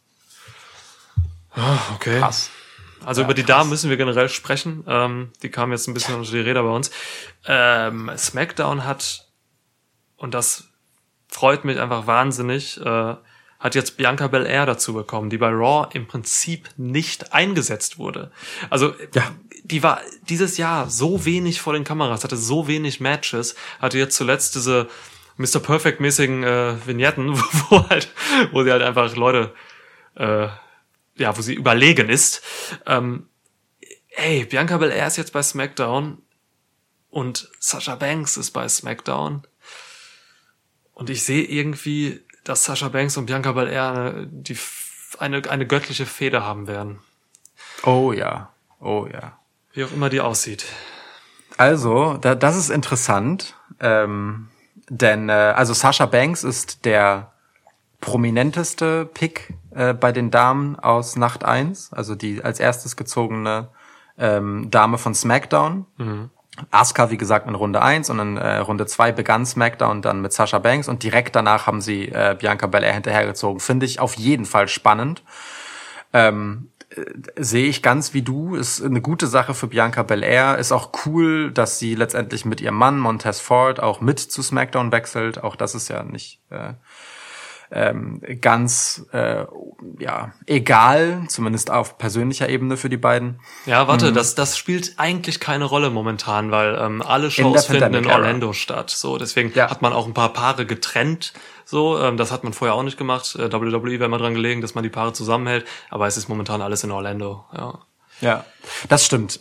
Ich glaube aber schon, dass der Outlook mit Bianca Belair auch aufgrund der Vignetten, die sie jetzt schon mal bekommen hat, dass der also eine größere Rolle vorsieht. So, also bei Bianca Belair zum Beispiel bin ich mir sicher, dass sie von vornherein und seit Wochen ein geplanter Pick für Smackdown war und dass es diese Vignetten bei Raw gab, um ihr schon mal ein bisschen Rückenwind zu geben, damit sie auch an einer halbwegs prominenten Position gezogen werden kann und mit ein bisschen Gimmick und Geschichte zu Smackdown kommt und nicht ganz aus dem Nichts. Also das ist, glaube ich, schon eine Geschichte, die man sich wirklich überlegt hat.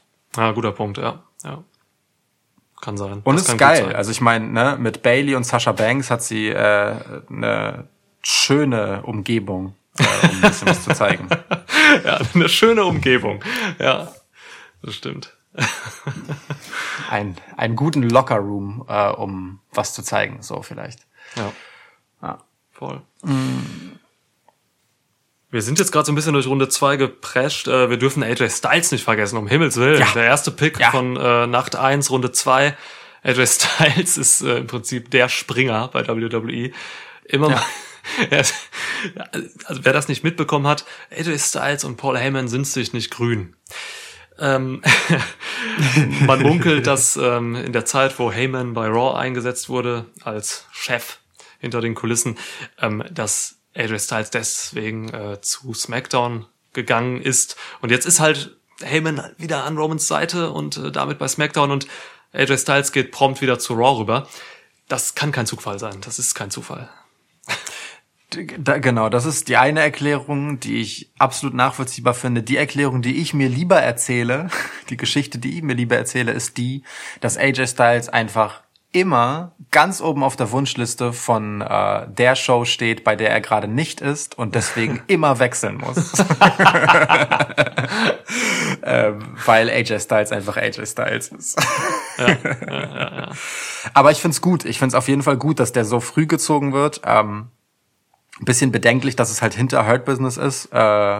Also, ne, wenn man so wirklich in Rangordnung denkt, aber trotzdem ist ein relativ klarer Fingerzeig, dass AJ Styles weiterhin eine Größe ist und nicht ewig in dieser Midcard-Titelfädenrolle verharren soll, in der er gerade unterwegs ist. So. Klar, und wir haben auch immer noch dann damit Drew McIntyre gegen AJ Styles offen, was ich mir geben werde. Ja. Das war mein erster Gedanke, als er gezogen wurde und ich habe sofort ein zufriedenes Seufzen von mir gegeben. Schön, ja. Ja, so, und Nia Jax und Shayna Baszler können wir jetzt einmal einfach übergehen, die sind halt auch da. Gucken wir in Nacht 2, Runde 2, haben wir als ersten Namen Braun Strowman. Was macht das mit dir? Leck mich am Arsch. Braun Strowman vor Daniel Bryan und Kevin Owens zu bringen, das tut mir weh. Da kriege ich, keine Ahnung, einen Oktagon-Hoden von. Das ist, das geht nicht klar. Ja. Ist aber erklärbar vor dem Hintergrund, welche Rolle Braun Strowman zuletzt hatte im Vergleich zu den Rollen von Daniel Bryan und Kevin Owens. Aber klar, ich bin da natürlich völlig bei dir. Dass Daniel Bryan überhaupt hier drin war, nach seiner doch inzwischen etwas ausführlicheren Abstinenz, finde ich aber gut. Der dürfte also auch zu den baldigen Rückkehrern zählen. Überhaupt müssen wir gleich mal über die Rückkehrer sprechen. Mhm. Ja, bevor wir wirklich jetzt durch alle chronologisch durchgehen, was wir gerade so ein bisschen anfangen und was wir eigentlich vermeiden wollen. Aber lass uns diese zweite Runde nochmal kurz zu Ende bringen. Daniel Bryan auf jeden Fall schön, dass sein Name gefallen ist. Das macht Hoffnung, dass wir ihn bald wiedersehen. Matt Riddle vor Kevin Owens macht mir Schmerzen. Ja, und Jeff Hardy war auch da. Ja, das stimmt. Matt Riddle macht sowieso Schmerzen. Einer dieser problematischen Wrestler, die halt gerade mit verschiedenen Vorwürfen außerhalb des Wrestlings zu tun haben. Generell, Smackdown hat sich so ein paar Problemkinder geholt. Lars Sullivan ist ja auch so ein Problemkind, über den können wir gleich auch nochmal reden. Wenn wir schon von Rückkehrern sprechen wollen, lass mich noch ein Wort zu Daniel Bryan sagen. Ich prognostiziere, dass die erste Fehde von Roman Reigns nach dieser Jey Uso Tribal Chief Sache gegen Daniel Bryan sein wird. Das wäre zumindest ein Wunsch von mir. Ja, die aber wenn ich mir halt... Geschichte. Definitiv haben die Geschichte und definitiv ist das geschichtsträchtig, weil viel unterschiedlicher könnten sie von ihrer Charakterdarstellung halt nicht sein. Ne? Daniel Bryan als der unfassbar übertalentierte, aber humble Typ halt. Publikumsliebling schon immer, egal in welcher Rolle, als Heel kaum zu halten, weil er einfach einfach wirklich so ein Natural Face ist. Und Roman Reigns, der Typ, der halt als Face immer hoch kontrovers war und bei einem Teil des Publikums massiv unbeliebt. Das ist eine total interessante Paarung und ich freue mich richtig krass darauf, weil beide sind große Geschichtenerzähler im Ring und das kann ganz, ganz, ganz toll werden. Ja. Ja. Ich sehe auch tatsächlich keinen prominenteren Namen oder keinen Namen bei Smackdowns Picks, der sich mehr aufdrängen würde als Gegner von Roman Reigns. Denn Seth Rollins ist nun genauso heel, wie Roman Reigns es ist. Und das bleibt auch erstmal so. Kevin Owens, mein Lieber, Kevin Owens. Mit Kevin Owens habe ich ein ganz anderes Hühnchen zu rupfen. Oh, da kann sich Kevin aber warm anziehen. Da kann sich Kevin wirklich warm anziehen. Wird Kevin Owens der erste Fiend-Kontakt-No-Sell? So. Weiß ich nicht. Also, bis jetzt ist er ziemlich unbescholten da rausgekommen und scheint nicht die Folgen zu tragen, die andere tragen, wenn sie Opfer des Fiends wurden. Das stimmt. Kevin Owens könnte irgendwann so eine Dreadlock als unter den Achseln haben, im Achselhaarbereich. Das sehe ich noch. Ja, das sehe ich. Nun ja. Fiend No Cell, schön. Ja. Ja. Gut, das wäre Runde 2 gewesen. So, bevor wir zu den großen Rückkehrern kommen, und das ist ja wirklich einiges, das ist echt eine Liste, vielleicht schon noch 1, 2 Überraschungen, Enttäuschungen. Also wir haben Aleister Black schon genannt, der viel zu spät gezogen wurde. Ja. Ich finde frappierend, wie spät Big E gezogen wurde, auch in der letzten Runde von Nacht 1 erst. Ja. Ja, New Day generell haben wir eben drüber geredet, ja. Ja. Ich finde bemerkenswert, dass R-Truth überhaupt Teil des Ganzen war, ehrlich gesagt. Also, dass der nicht einfach so unter der Hand wechselt. Und was mir wirklich wehtut, ist, dass Keith Lee in Nacht 2 erst in der 3. Runde genannt wurde und dann hinter Retribution. Also weißt du, da stehen halt Namen vor ihm, also Street Profits, der abwesende Daniel Bryan, Mid-Card-Titel Jeff Hardy. Das ist schon krass. Also dafür, dass Keith Lee gerade eben noch kurz vor einem Titelmatch gegen Drew McIntyre stand, ist das schon echt ein hartes Downgrade. Ja, das überrascht mich jetzt aber wiederum nicht so sehr, weil Keith Lee ist halt eben im Main-Roster einfach jemand, der noch kein Standing hat. Auch wenn er jetzt da mit Drew McIntyre schon kollidiert ist, so, es ist für mich niemand, der jetzt irgendwie in diesen wenigen Wochen, die er jetzt bei Raw ist, so viel Impact hatte, dass ihn das irgendwie in Pool Nummer 2 oder so schmeißen könnte.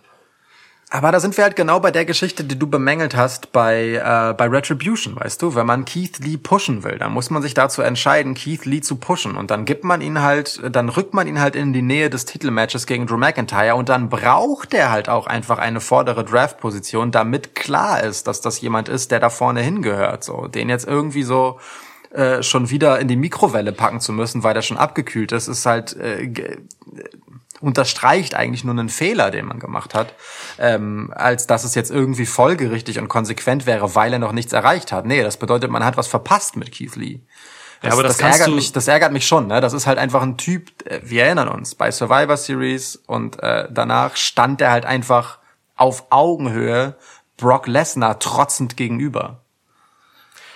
Ja, aber du kannst mit einem Draft-Pick kannst du weniger Standing etablieren als mit einem vernünftigen Booking in den TV-Shows. Und es ist schon eigentlich der richtige Weg, wie ich finde, Keith Lee jetzt hoffentlich über die Shows und über wirklich einen richtigen Aufbau zu etablieren und nicht jetzt einfach mit einem Draft-Pick irgendwie ihn oben zu positionieren, denn das wäre zu einfach irgendwie. Das würde mir nicht passen für Keith Lee. Ich hoffe mir einfach, dass man da wirklich einen vernünftigen Aufbau macht. Ja, also klar, ne? Ich meine schon, hier hätte beides zusammenwirken müssen, dass das eine das andere nicht ersetzt, ist klar. So, ich mache mir eher Sorgen, dass die Tatsache, dass man ihn jetzt erst so spät positioniert hat, bedeutet, dass es für ihn auch einfach keine große Aufbaustory gerade gibt, sondern dass er einfach seinen Platz dort gefunden hat, wo er gerade ist, nämlich irgendwo im Nirgendwo. Nämlich hinter Lars Sullivan. Oh Mann. Disciple Izzy hat gefragt, was wir denn über Lars Sullivan denken. Niklas, was denkst du über Lars Sullivan? Lars Sullivan geht mir am Arsch vorbei. Lars Sullivan hat sich nicht gut benommen in der Vergangenheit. Verschiedene Vorwürfe stehen im Raum. Hat sich vor Jahren rassistisch geäußert im Internet. Hatte andere Probleme noch. Ich stelle mich hier nicht hin und werde urteilen darüber. Ich glaube auch an zweite Chancen für Menschen generell. Mhm. Gerade diese Rassismusvorwürfe, die sind echt lange her schon. So, und es gab Gespräche. Ich weiß davon, dass Titus O'Neill zum Beispiel lange mit Lars Sullivan gearbeitet hat, eben an diesen Sachen, an diesen Vorwürfen und so weiter und so fort. Dass Lars Sullivan schwulen Softpornos gedreht hat, ist mir kackegal. Soll er gemacht haben früher. Was haben wir nicht alle gemacht, als wir jung waren? Deswegen, darüber will ich gar nicht so viel Worte lassen, über diese ganzen Sachen, denn da kann ich einfach zu wenig sagen. Ich kenne den Mann nicht. Aber mich hat er halt nie so richtig umgehauen. Also der Mann ist schon irgendwie krass von der Erscheinung natürlich. Bei NXT kam er schön mit diesem Freak-Gimmick.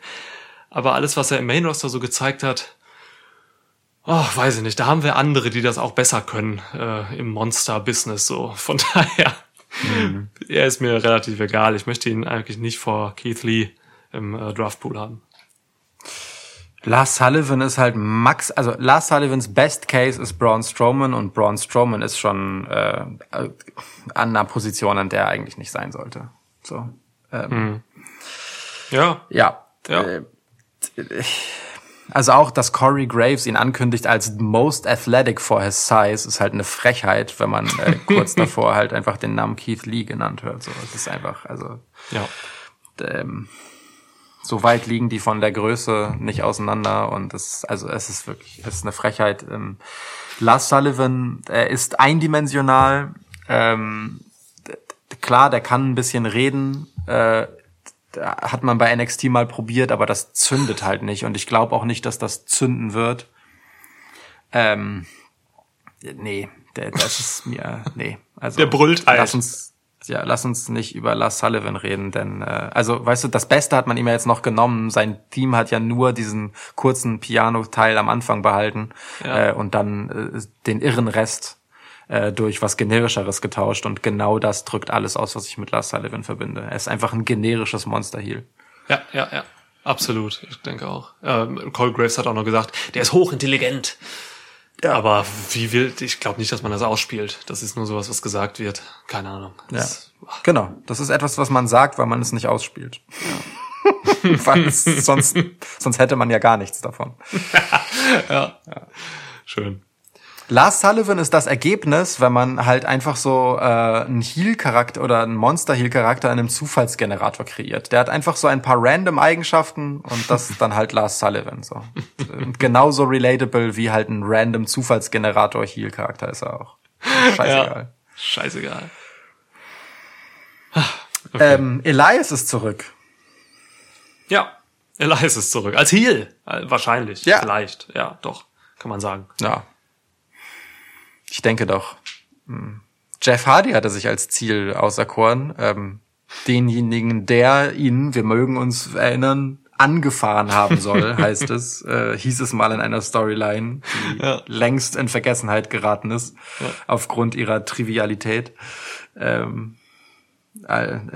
Lange vergessen die Zeiten, in denen das mit großem Bohai aufgeblasen wurde.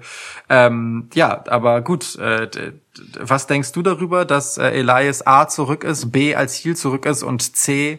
mit Universal Truth am 26. Oktober ein Album angedroht hat? Ich freue mich wahnsinnig auf das Album natürlich, großer Elias-Fan, musikalisch unangefochtene Nummer 1 der Welt.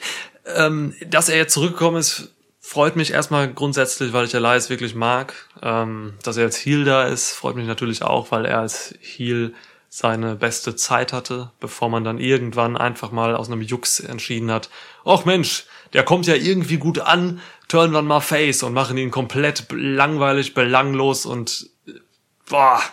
Also eine der schlimmsten, vermaledeitsten Turns aller Zeiten, würde ich sagen.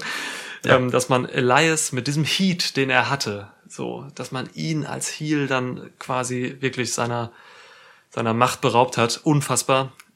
Ich habe jetzt ein bisschen Hoffnung, dass er als Heel, weil er als Heel zurückkommt, dass man da wieder ansetzen will. Es ist ein bisschen Zeit vergangen, so dass man das durchaus machen könnte. Dass er jetzt diese Storyline von damals quasi, wo Sheamus ja eigentlich ihn angefahren hat wahrscheinlich und so, dass man das wieder aufwärmt, finde ich okay, weil es immer eine Erklärung ist. Ich bin immer froh, wenn WWE mir irgendwas erklärt.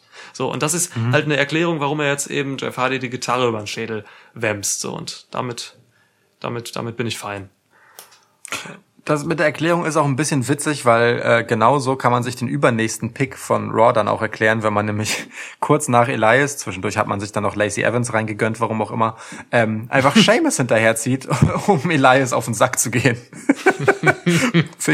Ich finde, das hat schon wieder Humor. Ja, wie Sheamus bei Raw oder was? Ja, genau. Sheamus kam dann nach Elias. Okay, cool, ja.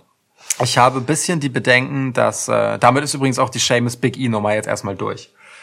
Ja, die hatten ja auch ein finales Match, was ich gar nicht so schlecht fand. Ja, definitiv. Das ist so ein Match, das hätte man sonst durchaus auch irgendwo auf den vorderen Cardplätzen von einem Pay-Per-View gezeigt. Ja, das super Brawl. Ja, voll. Elias,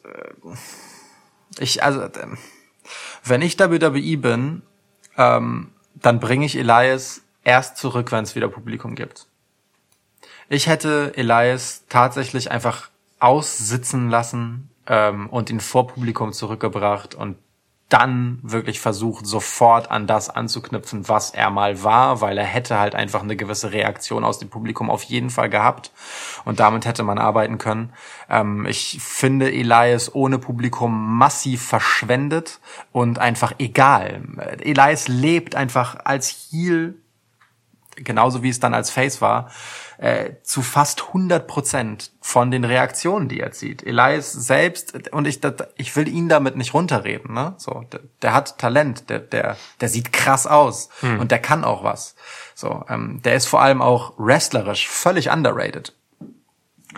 Aber das größte Plus, das er immer hatte, war halt diese spezielle Beziehung zum Publikum, die man zweifellos verbrannt hat irgendwann.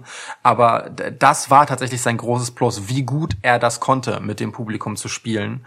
Und ich glaube, man tut ihm keinen Gefallen damit, ihn jetzt in der Pandemic-Era zurückzubringen, ohne dass er das hat, weil er dadurch einfach wieder genauso egal aussehen wird, wie er das zwischenzeitlich tat. Und so sehr ich ihm gönne, dass er einfach wieder arbeitet, arbeiten darf.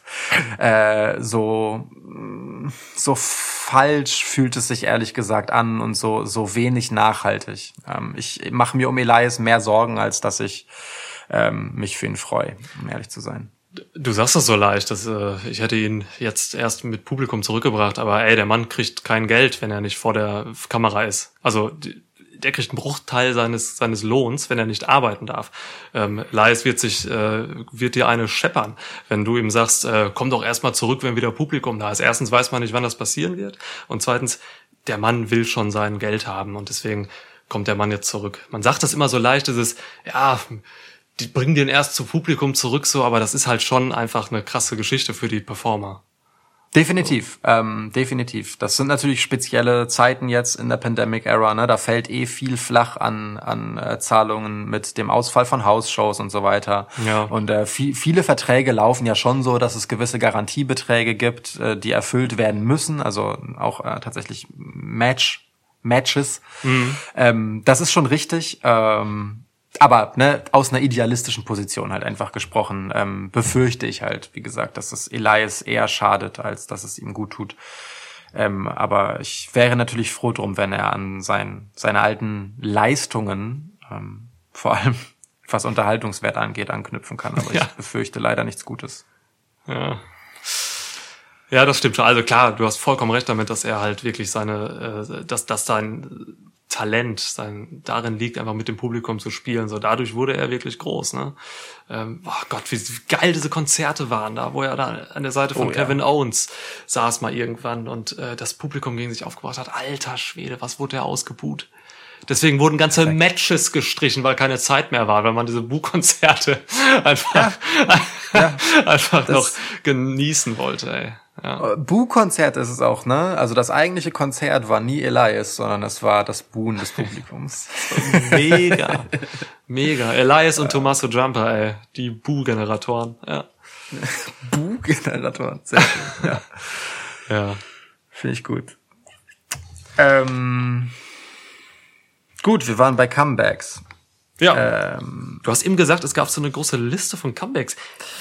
Wirklich? Also ich habe jetzt irgendwie nur Lars Sullivan gerade auf dem Schirm und Elias. Genau, dann gab es noch halt diese paar Namen, die wir aber jetzt auch schon untergewurschtelt hatten, die einfach so gepickt wurden, ohne dass sie zuletzt zu sehen gewesen wären oder auch jetzt zu sehen gewesen wären in den Shows. Ne? Also zum Beispiel eine Charlotte, ein Daniel Bryan. Ach ja, die beiden, ja. So, eine Bianca Belair, Kofi, die war schon gegenwärtig. Die war schon in Vignetten, das ist richtig. Kofi und Xavier Woods sind aber zum Beispiel auch zurückgekehrt, aktiv. Kofi war schon länger da, der hat auch schon gewrestelt, aber Xavier Woods ist wieder da und das freut mich wirklich, denn er scheint absolut keinen Ringross zu haben. Also der lief aber wieder rund. So. Voll. Ja. Robert Roode ist letzte Woche zurückgekehrt, Carmella ist letzte Woche zurückgekehrt. Da sind schon so ein paar, aber du merkst schon daran, wie ich die so runterratter. Das ist jetzt auch nicht so wichtig. Titus O'Neill wurde genannt einfach im Draft. Das für eine der bemerkenswertesten Namensnennungen, ehrlich gesagt. Ja. Ja, voll. Stimmt. Immer noch vor Aleister Black. Unfassbar. Ja. Peyton Royce vor Aleister Black. Unfassbar. Billy Kay auch gar nicht dabei, ne? Also wurde nachträglich via Social Media verkündet, dass man auch hier den Split durchzieht und Billy Kay entsprechend zu Smackdown wandert, wenn Peyton Royce bei Raw untergekommen ist. Oha, okay. Mhm. Ja. Jupp, so ist's. Damit hätten wir eigentlich das Wichtige erzählt und das ist so viel Wichtiges halt gar nicht. Ne? Ja, stimmt. Ja, seien wir mal ehrlich. Ja. Was war noch bemerkenswert? Bemerkenswert finde ich tatsächlich die Positionierung von Ricochet. Also jetzt mal ganz im Ernst, mit Runde 3 nicht ganz so weit unten positioniert, wie man hätte denken können. Mhm. Bei Raw gezogen worden, im gleichen Brand, also wie Hurt Business weiterhin unterwegs, hat sich aber jetzt das, in Anführungsstrichen, finale Match mit Hurt Business liefern wollen und hat dort halt, also ganz untypisch für ihn, ehrlich gesagt, mit einer bewussten Finte ein Match für sich entschieden. Könnte Ricochet tatsächlich nochmal interessant werden, Niklas? Nein! Nein, Ricochet ist tot. Ricochet ist bei Lucha Underground. Da ist er als Prinz Puma. Das ist Ricochet. Nein, der ist... Nein, um Himmels Willen. Er hat jetzt einmal nochmal irgendwie, weil Eddie Guerrero letzte Woche Geburtstag hatte, oder die Tage, hat er nochmal ein bisschen den Eddie rausgeholt mit der Finte da. Aber um Himmels Willen, der wird nicht mehr interessant. Ricochet ist für mich gestorben. Sorry. Moment, also Lucha Underground, Prince Puma in allen Ehren, aber ich möchte bitte Ricochet bei NXT nicht unter irgendeinen Scheffel stellen. Allein immer noch eine der ikonischsten Momente, ich glaube letztes Jahr war es oder vorletztes Jahr, wie Ricochet mit einem entspannten Salto aus dem Ring hüpft, um dann Velveteen Dream zu konfrontieren in einem Staredown. Also der hatte bei NXT schon was. Das hätte was werden können. Ja, er durfte da wresteln, ne? Also immerhin durfte er da richtig wresteln. So, da durfte er zeigen, was er kann. Aber charakterlich hat er mich auch bei NXT nicht abgeholt. Mehr als okay. Bei Raw, aber nicht genug. Da fehlt ihm einfach ein Grundcharisma leider. So, deswegen setzt dem Mann eine Maske auf und lass ihn wrestlen. Das ist das Beste, was man mit ihm machen kann. Weil wrestlen kann er wie kaum ein Zweiter. So, das ist halt richtig krass. Also, um Himmels Willen, was kann der alles? Ja. Um Himmels Willen, ja. Das stimmt. Ja. Aber auch vor Jey Uso auch so, ne, gepickt. Das ist auch irgendwie krass. Jey Uso hat halt gerade auch irgendwie so eine prominente Rolle. Und Ricochet macht eigentlich nichts, außer sich von Hurt Business fertig machen zu lassen. Jo. Gut, jetzt hat er sie einmal geoutsmartet. Aber, keine Ahnung, was man mit ihm jetzt vorhat. Ja, ich auch nicht. Also das ist genau das, was ich mich halt frage. Ob hier tatsächlich nochmals etwas in Richtung interessant gehen könnte. Ja, seine Freunde sind alle weg. Alle in irgendwelchen Stables sind heel geturnt oder jetzt halt bei Smackdown mit Apollo. Ja. Apollo! Gott. Wurde der überhaupt gepickt oder ist der nachträglich verschoben worden? Boah, ich weiß nicht, wie ich darauf komme gerade, aber ich habe es irgendwo eben gelesen, dass Apollo gepickt bei Smackdown ist. Ja, in Nacht 2. Deutlich nach Ricochet. Naja. Okay. Ganz irgendwo am Ende. Auch irre, ne? Weil er hatte ja den Titel sogar. Er hatte ja einen US-Teil gehalten und hatte schon eine prominentere Rolle als Ricochet. Das ist schon alles nicht so nachvollziehbar. Ja, gefühlt ist es ja schon ein bisschen so, dieses Konglomerat, was da halt so ist, also aus Cedric Alexander, Apollo Crews, Ricochet und dann Ali, die sind so alle ausprobiert worden und für alle hat man, also Apollo wurde offenkundig, ausprobiert und hat nicht bestanden, so dass er jetzt wieder fällt einfach in der Gunst. So, Cedric Alexander hat man einfach die Möglichkeit des Heel-Turns gegeben, um ihm einen anderen Look zu geben und einen anderen Out-Look auch. Bei Ricochet ist jetzt der Nächste, der wahrscheinlich aktiv ausprobiert wird, weil er ja auch so eine gewisse wortführende Rolle erst kürzlich einnimmt. So, ne? Vorher war Apollo schon stärker, das Sprachrohr. Ja. Und Ali ist eben auch dann sehr schnell in einer anderen Rolle verschwunden. Das ist schon irgendwie interessant, wie schnell man die vier jetzt auch wirklich ganz krass auseinandergezogen hat. Aber ich glaube, da gab es dann einfach recht schnell die Einsicht, dass die sich halt einfach gar nicht ergänzen, weil sie einfach alle nichts teilen, außer dem gleichen Problem. Übertalentierte Wrestler zu sein, mit dem man es nicht so richtig geschissen kriegt. Ja, voll. Ja, das trifft es. Ja. Das trifft es. Wie traurig das ist, wenn man sich halt überlegt, wie viel Talent diese vier haben, ne? Also, ja, klar. Boah. Klar. Ja, ist schon Mann, bitter. Mann. Ich möchte vielleicht abschließend noch gerade mal eine Frage hier aufgreifen von Janni. You Rules 10. Ganz interessante Frage eigentlich. Ich weiß gar nicht, ob ich darauf eine Antwort habe. Vielleicht hast du eine. Welchen Wrestler hättet ihr gerne gedraftet gesehen, der jedoch bei seinem aktuellen Show geblieben ist? So. Mhm. Also hättest du irgendwo jemanden gehabt, wo du jetzt sagst so, ey, scheiße, den will ich unbedingt bei dem anderen Brand eigentlich sehen, weil deswegen?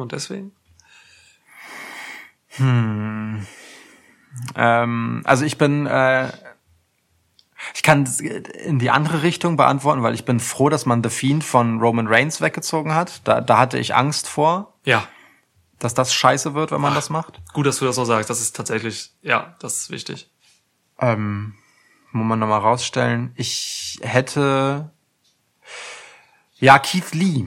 Keith Lee ist tatsächlich so ein Name, bei dem ich mir gewünscht hätte, oder Big E, einer von den beiden, dass die in die jeweils andere Show kommen, um da halt besser an das anzuknüpfen, was man bisher mit ihnen verpasst hat. Ja. Ich hätte Big E, der gegen Roman Reigns halt maximal verheizt wird, wenn sie jemals aufeinandertreffen. Big E hätte ich zum Beispiel gerne mal einen anständigen Run gegen Drew McIntyre haben sehen wollen, so. Bei Keith Lee umgekehrt, da hätte ich gern gesehen, dass man den direkt auf Augenhöhe mit Roman Reigns schickt und die sich einfach Schlachten liefern lässt. Das wären sicherlich keine Dominik Dijakovic gegen Keith Lee Geschichten gesehen, aber Keith Lee soll bei Raw ja offensichtlich nichts von seiner Athletik auspacken. Ja.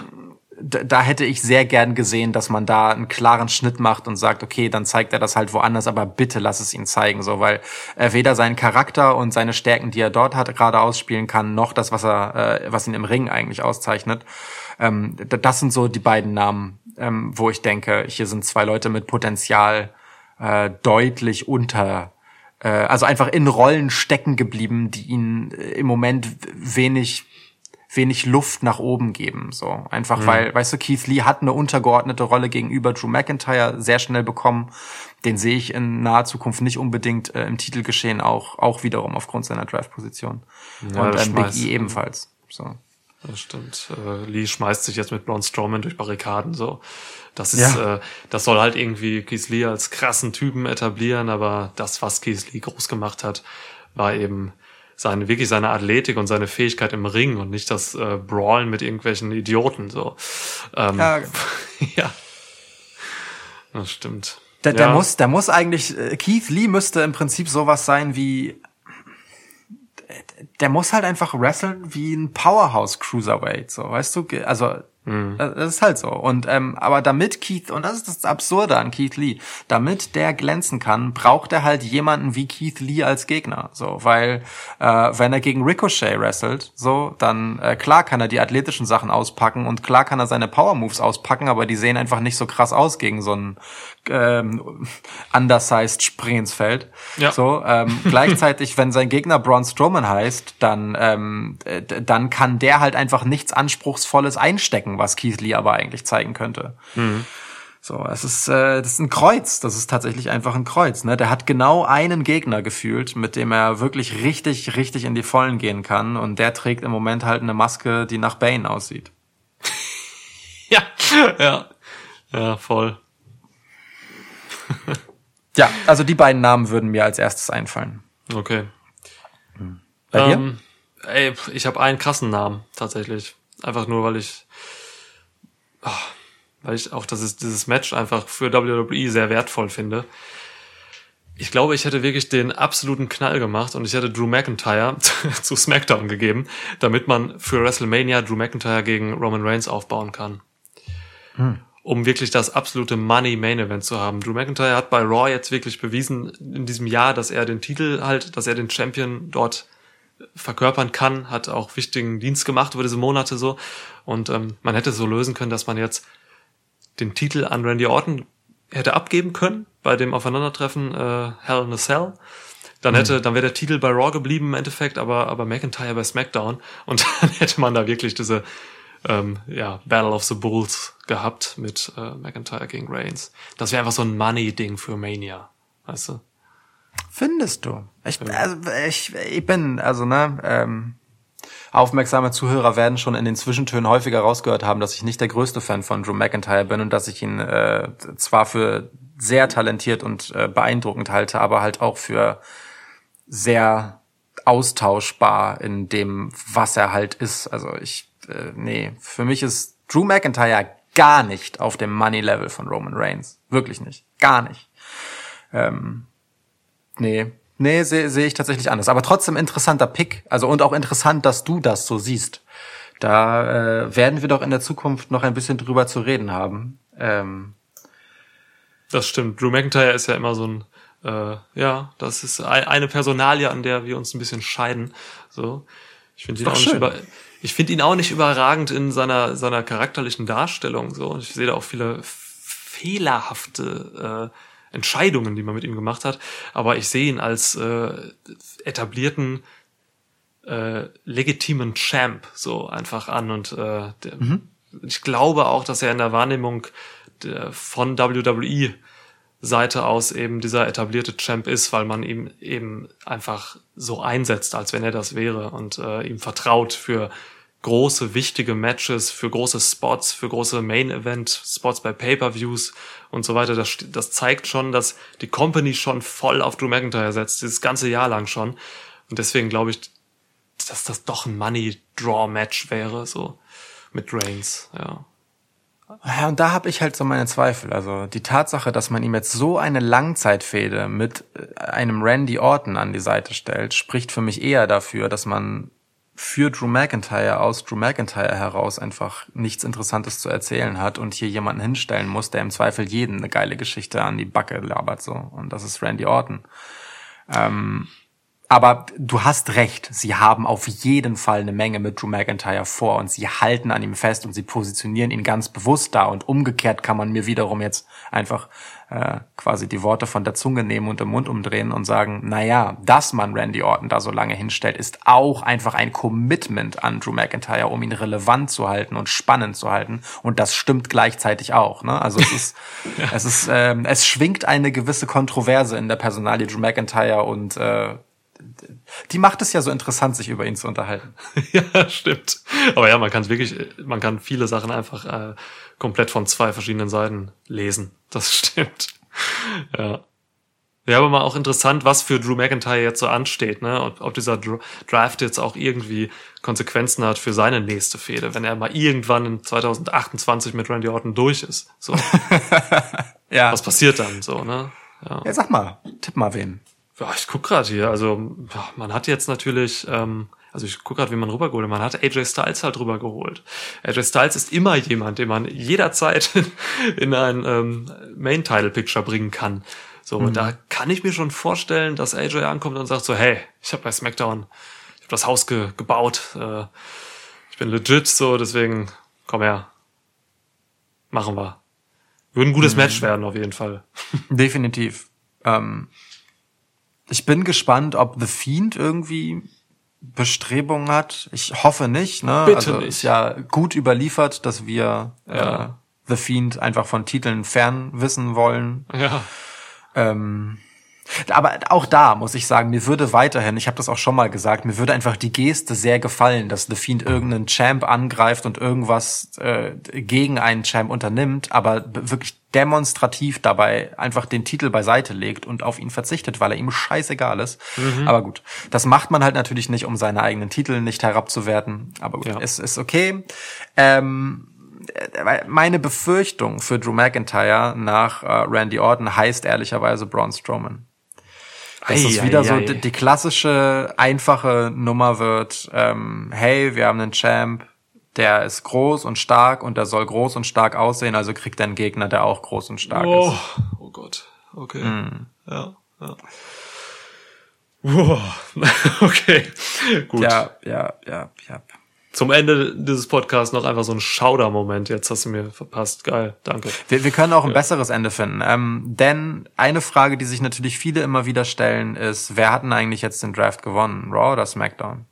Wenn man denn überhaupt das so sagen kann, dass es einen Gewinner gibt oder nicht einen Gewinner. Aber wenn du jetzt mal so guckst, dir die Picks anschaust, welche Show findest du spannender von dem, was da steht? Erst einmal du persönlich.